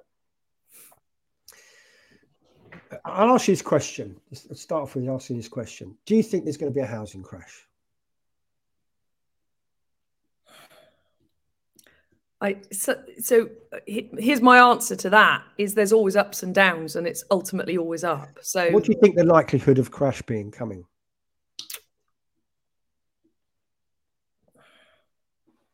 I don't know because I think the demand and the supply is it's going against what we normally say. So lots of people hmm. say there's a crash coming, and I'm going, well. And the general census is there's a crash coming, right? There's a crash coming. And yeah, I, most, most very like different crash coming. But then I, yeah. I would say I've been waiting for the crash for the last seven years, and it's not coming, and really? things keep going up. Right? I've, I've, yeah. I've not waited. I've not waited. I've not waited for a crash but there is one coming. Yes, not, not, not, like waiting to see one. I've never stopped buying because there may or may not be, but in the mm. sense of yeah, this like everyone's saying it's coming. Where is it? So I'm going to give you a sort of like an, an outline of. In fact, you, you you're, you're probably going to nick some of my content that me and John Cox are going to do because we're going to do a we're going to do a, a podcast on this subject better off you guys could come and do it because ironically in my coaching practice the least interesting subject for me is property now. I love people's purpose and what they're doing in their businesses and the property stuff's less. Anyway, you're going to like this actually. You're going to love this because mm. this is going to give you an insight into into what what the mechanics behind it. Mm. so I, I get you know, people talking about there's going to be a correction, there's going to be a crash, people can't afford it. Now, if you look at it logically from uh, from the data that was supplied, so people are saying it's seven times joint, uh, sorry, seven times income to buy a house nowadays. The national income, average income is 28, 29,000 pounds. The average house is X, like seven times income. It can't continue. Mm-hmm. And it makes sense, doesn't it? Makes sense, right? And the affordability is being stretched. You know, we've got this cost of living crisis, and the mortgages are going up, and it's getting to a stage where it's it's going to pop. It, it, it, everything looks like it's going to go bang, right? Mm. But I've got a slightly different opinion, and my opinion is that I don't think it will. I think there will be a, a softening of prices, uh, which there already has been, uh, and I think that will just continue, and then it will it will chip up again. Mm. And the hmm. reason for that is do you know what the average first time buyer salary is? Mm-mm. £42,000 a year. And that's mm. nationwide. That's not London Southeast. That's hmm. nationwide. That's uh, that's information coming from LSL, the largest estate agency chain in the country. That's what they've worked out, right? So if the average first time buyer salary is 42,000 and two of them buy together, you add mm. them uh, uh, times it by four and a half and add a deposit, they can borrow well in excess of 400 grand, like probably 450. Um, so you've got, uh, you, you know, until the average house gets to around the 450 mark, then there's no stretch of, of incomes, right? Mm. Mm. So on top of that, anyone that's taken a mortgage in the last 14 years has had stringent checks on them. Yeah. We haven't had lax lending. So if you look at every crash we've had in the past, mm. so 2008 was followed a period of, of lax lending, very, mm. very uh, irresponsible borrowing, irresponsible uh, lending. Mm. 2000, uh, uh, going back to 1989, 88, again, a period of very lax and loose lending, right? We mm. haven't had that for 14 years. Anyone that's bought a house has got what I call skin in the game. They have been scrutinized, they've saved their money up, they've bought a property, they've got their own money invested, and they're on a repayment mortgage, not an interest only. Yeah. So if things go tight, they can go to the lender and say, got a problem, they go, well, go on interest only for six months until the cost of living crisis comes over and then go back on to repayment. They've got that option, right? Yeah. They, yeah. they, they, didn't have that option before in 2008. Mm. So if we know that the average income is around £28,000, what happens to the average person who's, who's, who's average income? What are they doing? Don't know. They're renting. Mm. All right. So if they rent, if they're your tenants, mm-hmm and they're being squeezed, mm. all right, by the cost of living crisis, and they're on the lower end of the scale. Mm. What is the only credit agreement that goes on your credit file? That's not the only credit agreement that doesn't go on your credit file and doesn't show up if you miss a payment. It's your rent. Rent. Only one, right? Yeah. So if you're in a position where you've got, uh, you haven't got, as a, as a landlord, you, you haven't got insurance, right? And you've got a tenant in there who's being squeezed, and they've got the choice of putting petrol in their car, mm. putting heating on, mm. giving food to their kids, mm. paying their bank loans and credit cards, mm. or, or paying their landlord. Which one's going to get chipped first? Well, I have a, a, two opinions on this. One is, in theory, it's the landlord, and the second is actually, if there's good relationships there, often it's not. So it's it's it's a double thing. isn't okay, so, so what, what's more likely right? if they're squeezed? Miss the payment with the landlord. So if you look at it generally, um, all the people who are in the the first time buyers and the mortgage people are have been scrutinised. They've mm. got flexibility in their affordability because they could go on interest only if necessary for a short period. Mm. And if you're a first time buyer now, you're probably likely be living at home, saving every penny you can because you need a big deposit nowadays, right? Yeah. So you're probably you're both living in either one parent's house or you both live with your parents. You mm. probably you today you won't have any other debt, otherwise you wouldn't get the mortgage.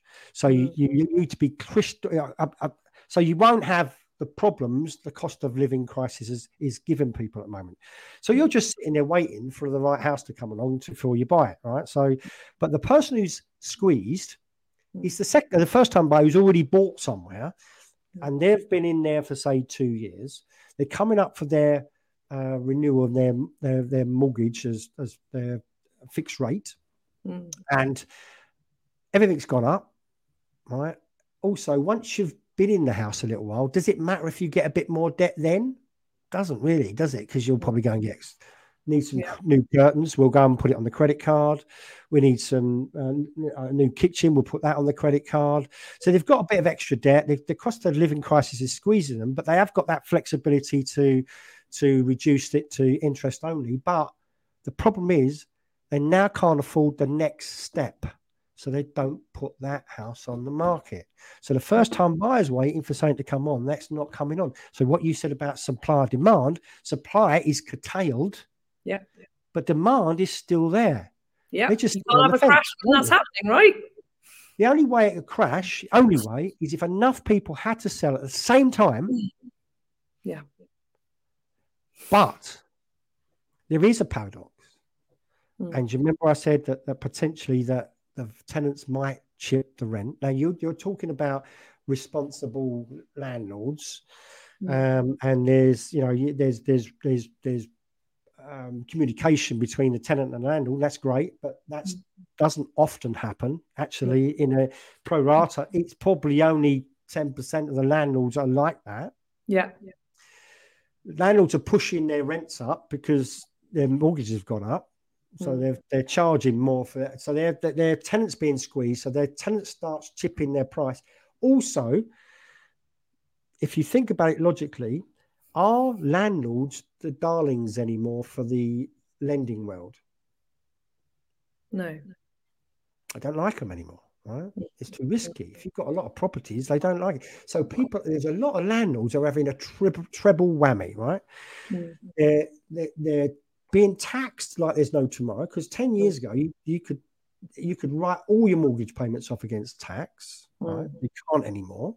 Mm. So you're having the taxation. On top of that, you've got regulation that's kicking in. So you can't just kick someone out, right? Like mm. you used to be able to. The mm. third thing is uh, your mortgages have just gone up substantially. And mm. if you're not a, a priority uh, borrower anymore, you're not going to get sweet rates. So your mm. rates are going to go perhaps from low twos mm. to high fives, maybe even six percent. That's a yep. big jump, right? Yep. Along with the fact that your tenants might start chipping the rental payments. Mm. Who's most vulnerable now? Mm. Buy to let landlords. Buy to let landlords. And you're going to find it's going to happen. I talked about this years ago when the when it, it's all right borrowing money, borrowing money, and, and leveraging, leveraging, leveraging. There's a point at which that leverage becomes a problem yep. if you're not paying it back, right? Yep. And that problem is is coming to the front now. So we yep. have a potential problem, but it's not going to affect the whole market. It's only going to affect pockets, and then pockets are going to be places like so.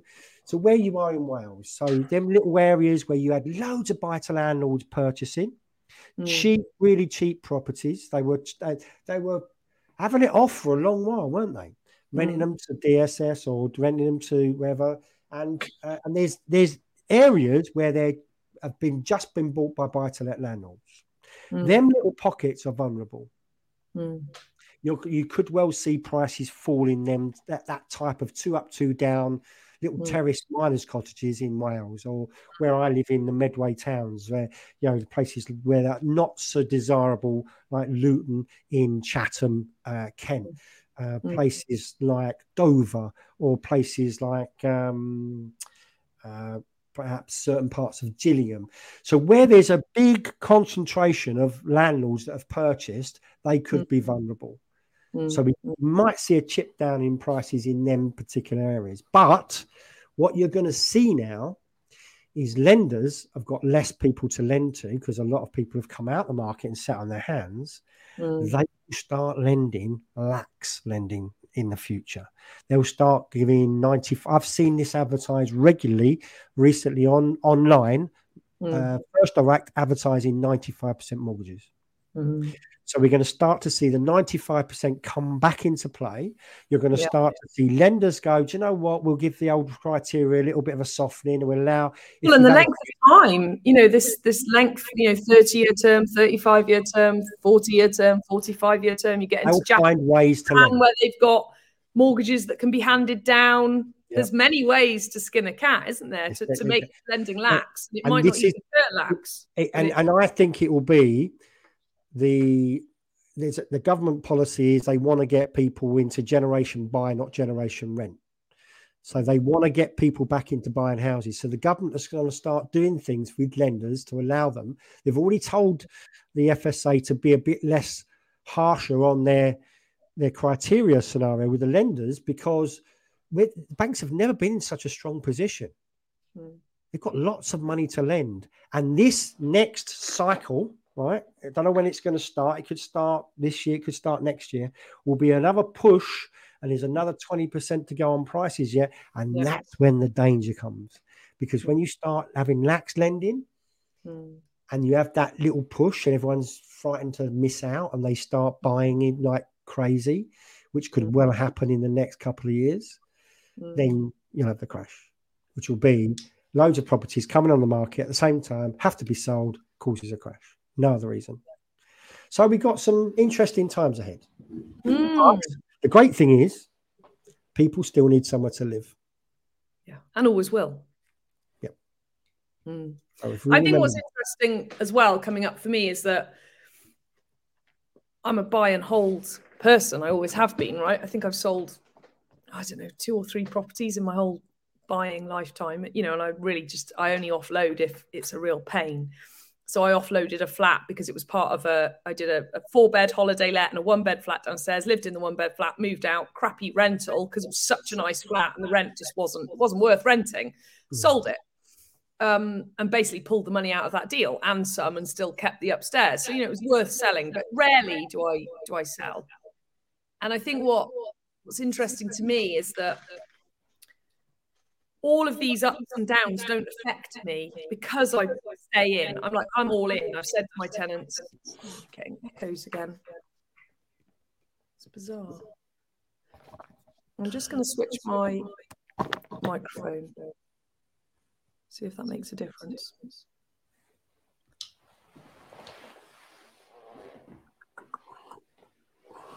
Okay, try that. Um, Nope, still getting it, which is going to be really crappy. Try, try and turn the volume down on your speakers or something. Let's try that. No, no, no. Hmm. How strange. Doesn't sound accurate here. No, I can just hear it repeated back to me, and it might not pick up on the recording actually because um, of the way that Streamyard do it. So props to Streamyard. Hopefully, it won't. So because I buy and hold, all of these like, oh, it's a rise, it's a crash, all properties have done this, that, the other. I, I just keep going. You know, I buy all the time. But the key, the key here is is that you it's managing your debt. Mm. That that's what you've got to think about longer term is is managing your debt because you know that borrowing costs are going up. Yeah, you know taxation has gone up unless you've unless you've bought everything in the in a limited company. You're still well I, I so I, I didn't I bought in my own name and what I had to do was put it into a limited company and boy did that, that cost me. I've only just started paying corporation tax now, five years on, because it yeah. you know it whopped me. And because I wasn't doing this strategy of leverage, leverage, leverage, I actually had the equity to go, all right, I'm going to take the hit. It sucks. Mm. I don't really mm. want to take that hit. Yeah. I wasn't going to pull the cash out, but it was sat there as equity. And, you know, the leveraging was coming down just because the prices were going up. But it's uh, interesting. I, but how many people have been taught in the past, and I've heard it so many times, and I was warning people about it back in 2011, mm. um, is that, you know, it's all about recycling your cash out and mm. leaving nothing in but there's going to be a point it's which that gravy train stops because yeah, house prices don't rise and, and, and, and borrowing costs go up. It, it, was it was waiting to happen. Yeah. Uh, but but that's how people were taught. They were taught to recycle their cash out and and they want to pull every single penny out, and that's a dangerous game. Dangerous game.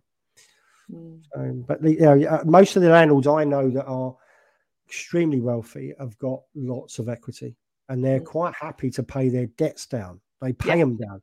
Um, yeah, that's what we're doing now. We're, we're paying down at quite a fast rate. It's mm. like pay down, pay down, pay down. Mm. For sure. We saw, and, and and I think people missed the point with with leverage. Leverage is all right for growth. Yeah, but you just, it's not it's not a continuous strategy. You can't continue with it. It, it. it gets you going, and then and then it's about managing that afterwards. And people haven't got uh, uh, you know uh, that, that sort of in. I mean, when I when I finish I, I said to you earlier, I'll end up with a, uh, a block of flats, maybe a 20 flats in the freehold, and I'll just mm. give the keys to the council and say, right, how's homeless people in it? I've no, I'll have no borrowings on it. It'll mm. be that'll be your income. It'll be an income. So, uh, and and it'll be there for my kids, you know, when they're older, uh, when I've gone, and mm. and it, but it'll be a quality block that will get looked after. Mm. Yeah. Yeah, it's it's a it's a really interesting conversation, isn't it, with housing about, you know, how it how it's done and what you were saying before about people profiting off it and not oh, actually. Yes, like we didn't we didn't talk about this on this yeah. call, with me Because we were talking about before. So yeah. there is a social responsibility for for mm. tenants. I was homeless myself, so I've experienced it. So all the housing stock, social housing stock, was sold off in the 1980s, and in the 1980s, uh, Maggie Thatcher also amended the Housing Act and also the Financial Services Act, and the buy to let was born, and that and that basically uh, created the, um, the the void which buy to let filled because they were selling the council houses off but wasn't replacing them, and along come the private landlord, which was all great and dandy, and and everything was going swimmingly. The problem is, you hear terms like return on investment, you hear cash flow and profit, but when you've got profit involved and you've got vulnerable tenants, they don't mix. And I've heard this quite a few times in the last six months. I'm having to put the rent up because my borrowing's gone up. Really? Is that fair? Well, I'm, I'm, I'm not going to lose money on my investment, right? So they put their rent up, right? And I asked the question straight away Will you put the uh, rent down then when the mortgages go down? No well, then you're doing it for profit. That's all. It's it's your, the pound note is coming first before the welfare of the tenant.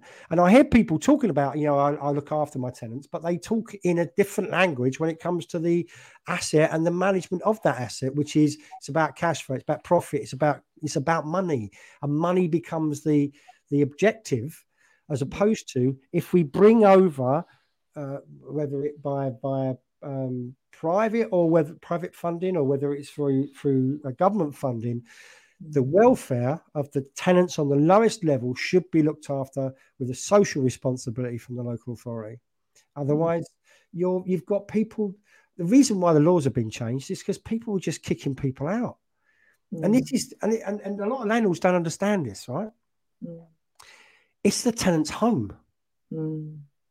It's not your property; it's their home. Mm they've made their home there. There was uh, a landlord I know, so I'm giving them notice. I'm I'm I'm I'm, I'm kicking them out, and it, it, it was like, well, no thought for their welfare whatsoever, and they'd been there ten years, ten mm. years, mm. and now they've got upheave because someone decides they want it back.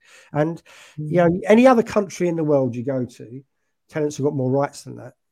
Mm. You could, you've got the right to stay there for life and stuff like that. Whereas here you haven't because the, the, the the the Housing Act was changed. I mean, Germany and France, it's not as easy to do buy to lets in them in the countries that is here. Mm. Very difficult, very difficult. And if you and a, a friend of mine had Spanish properties and he was letting them out, and and and these tenant got pregnant and he wanted it back and he couldn't get the house back because she was pregnant. Simple yeah. as that. Got right to stay there. Whereas over here, it's been easy just to throw someone out on the street, and that's why you've got that eviction, um, the revenge evictions that aren't allowed anymore. Someone mm. starts complaining or becomes a bit of a pain in the ass, I get rid of them. Um, and and you may not do that, right? But there's a mm. lot of landlords that do. A bigger percentage of landlords do than they don't, and this yeah. is the reason why um, uh, regulations come in, and it's mm. going to get tighter. It's not going to get easier. It's going to get tighter, and mm. it, it, should be as well. There should be there should be a protection for that lowest part of society. The, the, the people on that, the most vulnerable people, should be protected.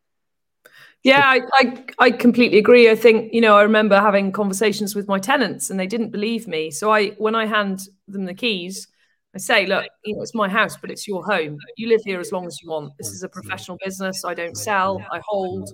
If you want to live here till you die, you can. It's up to you. Mm. And if you want to move on, I completely understand that, and mm. there'll be someone else.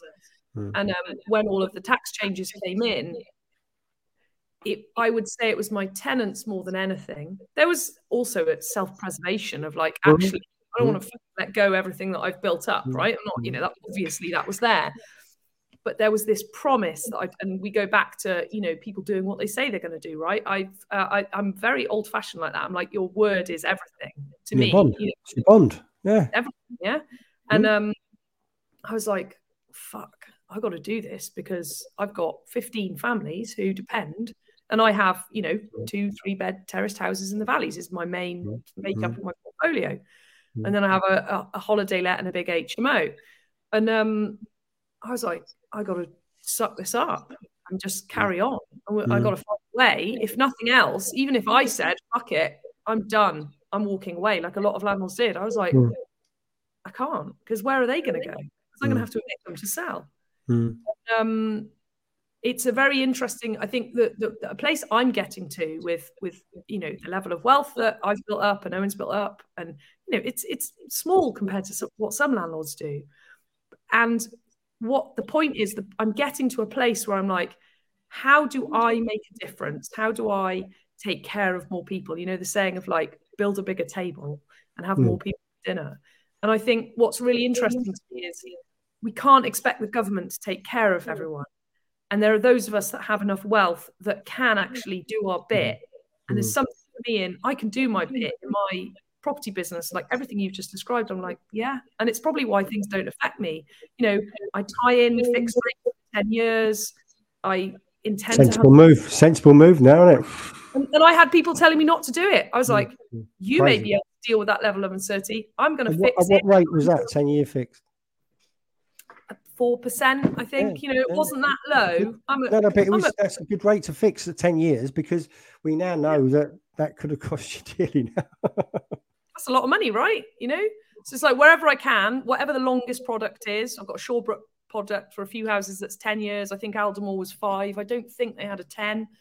You know, and and, and I got brokers going, no, I'll fix for two, then do another. I'm like. Mm no chance, mate. Well, it's know, interesting because if we think about it logically, right, interest rates should never have stayed that low for so long. It's crazy. It was no need for it. There's no need for it. And yeah. now it's a shock to the system. But watch this, right? And I, I predicted this actually. I wrote about it in um, in September last year. You know when that that, that mini budget went off. Mm. Everyone saying, "Oh, it's going to be a problem." And I went, "This is what's going to happen." it's going to be like hell for for for six months really because no one's going to know where it's what's going on but mm. you watch lenders drop their rates next year because they pulled all the rates because they didn't know where the base rate was going to go because yeah. it could have gone five or six percent yeah and so they pulled all the rates and then chucked a load of expensive rates on so they had something to sell and then slowly but surely they're bringing the rates down and down and down and down and down and i said by february march time the rates will be a sensible level that people will be able to borrow against. Mm. And, they're, and they're at that, and, and, we're at that, we've already hit the, the top of the peak of the inflation cycle. We yeah. could have predicted this. I did actually did a report in, um, I actually put it on social media in 2020, and I said there was going to be a boom of biblical proportions and uh, it's going to cause inflation because it wasn't down to printing of money that was a problem. It was people were sitting at home, they mm. weren't going to work, they were still getting paid, they didn't have their travel, they didn't they, go, they didn't go to restaurants, they didn't go to the cinema, they didn't go to the holiday, they didn't go and spend anything um, just frivolous. They just sat at home. Mm. So there was over the lockdown periods, there was two hundred and fifty billion pounds in accidental savings in that period. Now, that's people who don't normally save. They're not savers, they're spenders, right? Mm. Now, that's got to be spent because it's not going to be saved for these because they're not natural savers. Not they're going to be spending, right? So, if everyone's spending their money at the same time, along with a curtailed uh, supply chain. So you didn't get other countries were locked down a lot longer than we were. We were the first one of the first countries to come out the gates with a full vaccination program. We were ahead of the, the curve, but supply was was curtailed because of supply chains.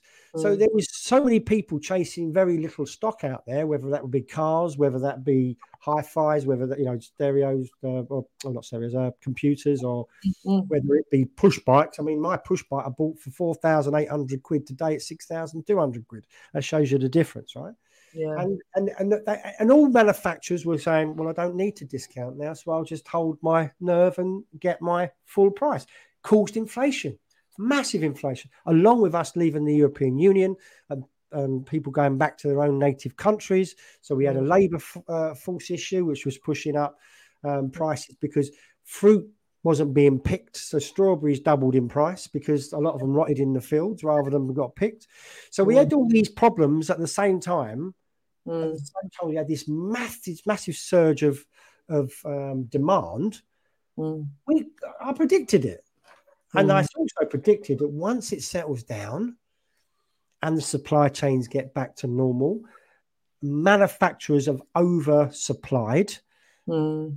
uh, retailers have oversupplied. So you're going to start to see a lot of things come down in price very quickly. So mm. it brings inflation down. Interest rates will start falling because they had to go up and they'll start falling. Mm. Before you know it, we've got a little mini boom on our hands. Mm because it won't be as bad as what it was before. Coal, say gas prices have come down. Um, petrol's come down. I mean, I see petrol uh, at less than 150 a litre now. I think, I think one 138 for petrol the other day. It was mm. touching 190 at one stage. Yep. So everything's coming down. The cycle's going on a downward trajectory. So we're going to start to see things pick up. So mm. all of a sudden, the crisis that we had, we avert Mm. And um, and then we're sitting there going, what happened there? Just like COVID. What happened there? Yeah. What the fuck? I remember saying at a, a, meeting in in Oxford, Jilly Barlow's meeting, and I sat there in front of them all. Uh, I think it was the 10th of March. There was no talk of the lockdowns at our, at our stage because we'd only had a few cases coming. Yeah, it was the end of March, wasn't it? it happened. Yeah. And I turned around and said, everyone's going to get locked down. The government are going to print money like there's no tomorrow. They're going to chuck it around like it's confetti. Every, and no one will have to worry. And you will be locked down. And everyone's looking at me saying, no, ain't going to happen. You lunatic. and, and I could predict it because I could see what other countries were doing. And we had a virus that weren't, it was out of the bottle. The genie was out of the bottle. Mm. You can't have open borders and stop a virus. You can't. You just can't do it and I could tell what's going to happen. So um, it's it's it, as as as property investors or traders or or um, developers, if you're in the property game, you need to pay attention to all these things because they're going to affect you. Mm. You know, the hmm. cost of living crisis affecting tenants more is than the normal homeowner. So you should be aware of that. You should be helping them or doing whatever's necessary. You should be aware of um, of the fact that, that interest rates could rise substantially anytime soon. So it's it's paying attention really. That's what's important and understanding the simple basic principles. Life is simple, people complicate it. Yeah, hundred percent. And I think what I'm hearing as well is our strategies, for want of a better term, are very different. But the thing that we have that's similar is we stick with we stick with the same thing. Like we know what we're doing, and, and I'm going to say it doesn't matter whether the market's going up, down, or flat. You'll trade. Mm. Well, I, I, all I do is I stop trade. I stop trading. Fortunately, and I say fortunate, again, going back to what you was asking me earlier about learning from from things. I take the positive out of Zoe because Zoe passed away just as the market was going wobbly, stopped me from buying anything. Mm. Actually done me a favor because I sat on my hands. Yeah. I just sat on my hands, sat on my hands, sat on my hands. And then and then and then made a few decisions different and uh, and and it enabled me that breathing space. Whereas I might have been looking at things slightly differently if she was still alive. Mm. And I made a few things that perhaps I shouldn't have done. So there you go. Mm. Always an upside somewhere. There's always an upside, definitely. And I think it's that there's a my coach reminded me of this the other day, and she went, "You have to have a breakdown to get a breakthrough." Mm. And it's mm. in the breakdown, remembering that, like, mm. There's a breakthrough. It's okay. Can't mm. have growth without the, the pain. Mm. There you go. Hopefully, it's been useful today. It has. It's been epic talking to you again, and uh, I really I really appreciate your sharing of your journey and your pain. Mm. Um, and, and, just sharing it so that people get it's like I'm not on my own in eh, you know whether it be in property or dealing with having kids or the death of someone. It's it's really powerful when those of us that have been through shit share it so that people get. And I think it's easy for people to look at me and think, "Oh, it's all right for him because he's, you know, he's, he's made it, or he's, you know, he's, he's, he's his life's great, but you don't you don't know what's going on behind closed doors. You don't never know. I mean, I never spoke about Zoe openly about her, mm. her troubles and stuff, and mm. uh, uh, I speak about it openly now because when I before she died, she she spoke about her, you know, how she'd like, you know, to to to leave a legacy, even though she was going to take her own life. And so I said, you know, we were going to do podcast together, but we never never got that chance, which is a shame. Mm. And yeah, she lives on, right? So you're sharing her story and what happened, and yeah. And I will tell the story about how magnificent she was because mm. She was truly a magnificent, strong person. Even though she's no longer with us, she was. Oh, some of the things she did in her life were, were fantastic. Mm. Mm. On that note, I'm going to have to shoot. I'm afraid. We are. Let's wrap it up. And um, mm if anyone's heard this and what like what are you up to in the sense of if people hear your you're talking like what are you know because i know you used to do property stuff and now you're like what do you what can you offer if people are like i really love listening to you and i want to do more stuff with you what are you up I've got, to I've got, I've got, a podcast on actually you see mine's on youtube so if they search paul ribbons on youtube you'll find me yeah we'll uh, put the uh, links as well yeah. and then um, uh, I, i'm going to be quite uh, active in that sort of um, personal development field because uh, mm. I want to take that that that saying, which is you know that she left me with, is, and I help take people with shit situations and turn them into something worth fighting for because that's what I did for her. Uh, that's what I do for many of my clients. Mm. Uh, and, and that's where the route I want to go down. So if if you know people are struggling and they don't know what to do, yeah. seek me out. You know, they can uh, go to my YouTube channel, subscribe and watch the videos, or email me at paul at paulribbons.com. Brilliant. That's amazing. Thanks, Paul. Right. And just again, what a great contribution. Thank you so much. Thanks for listening, everyone. The best.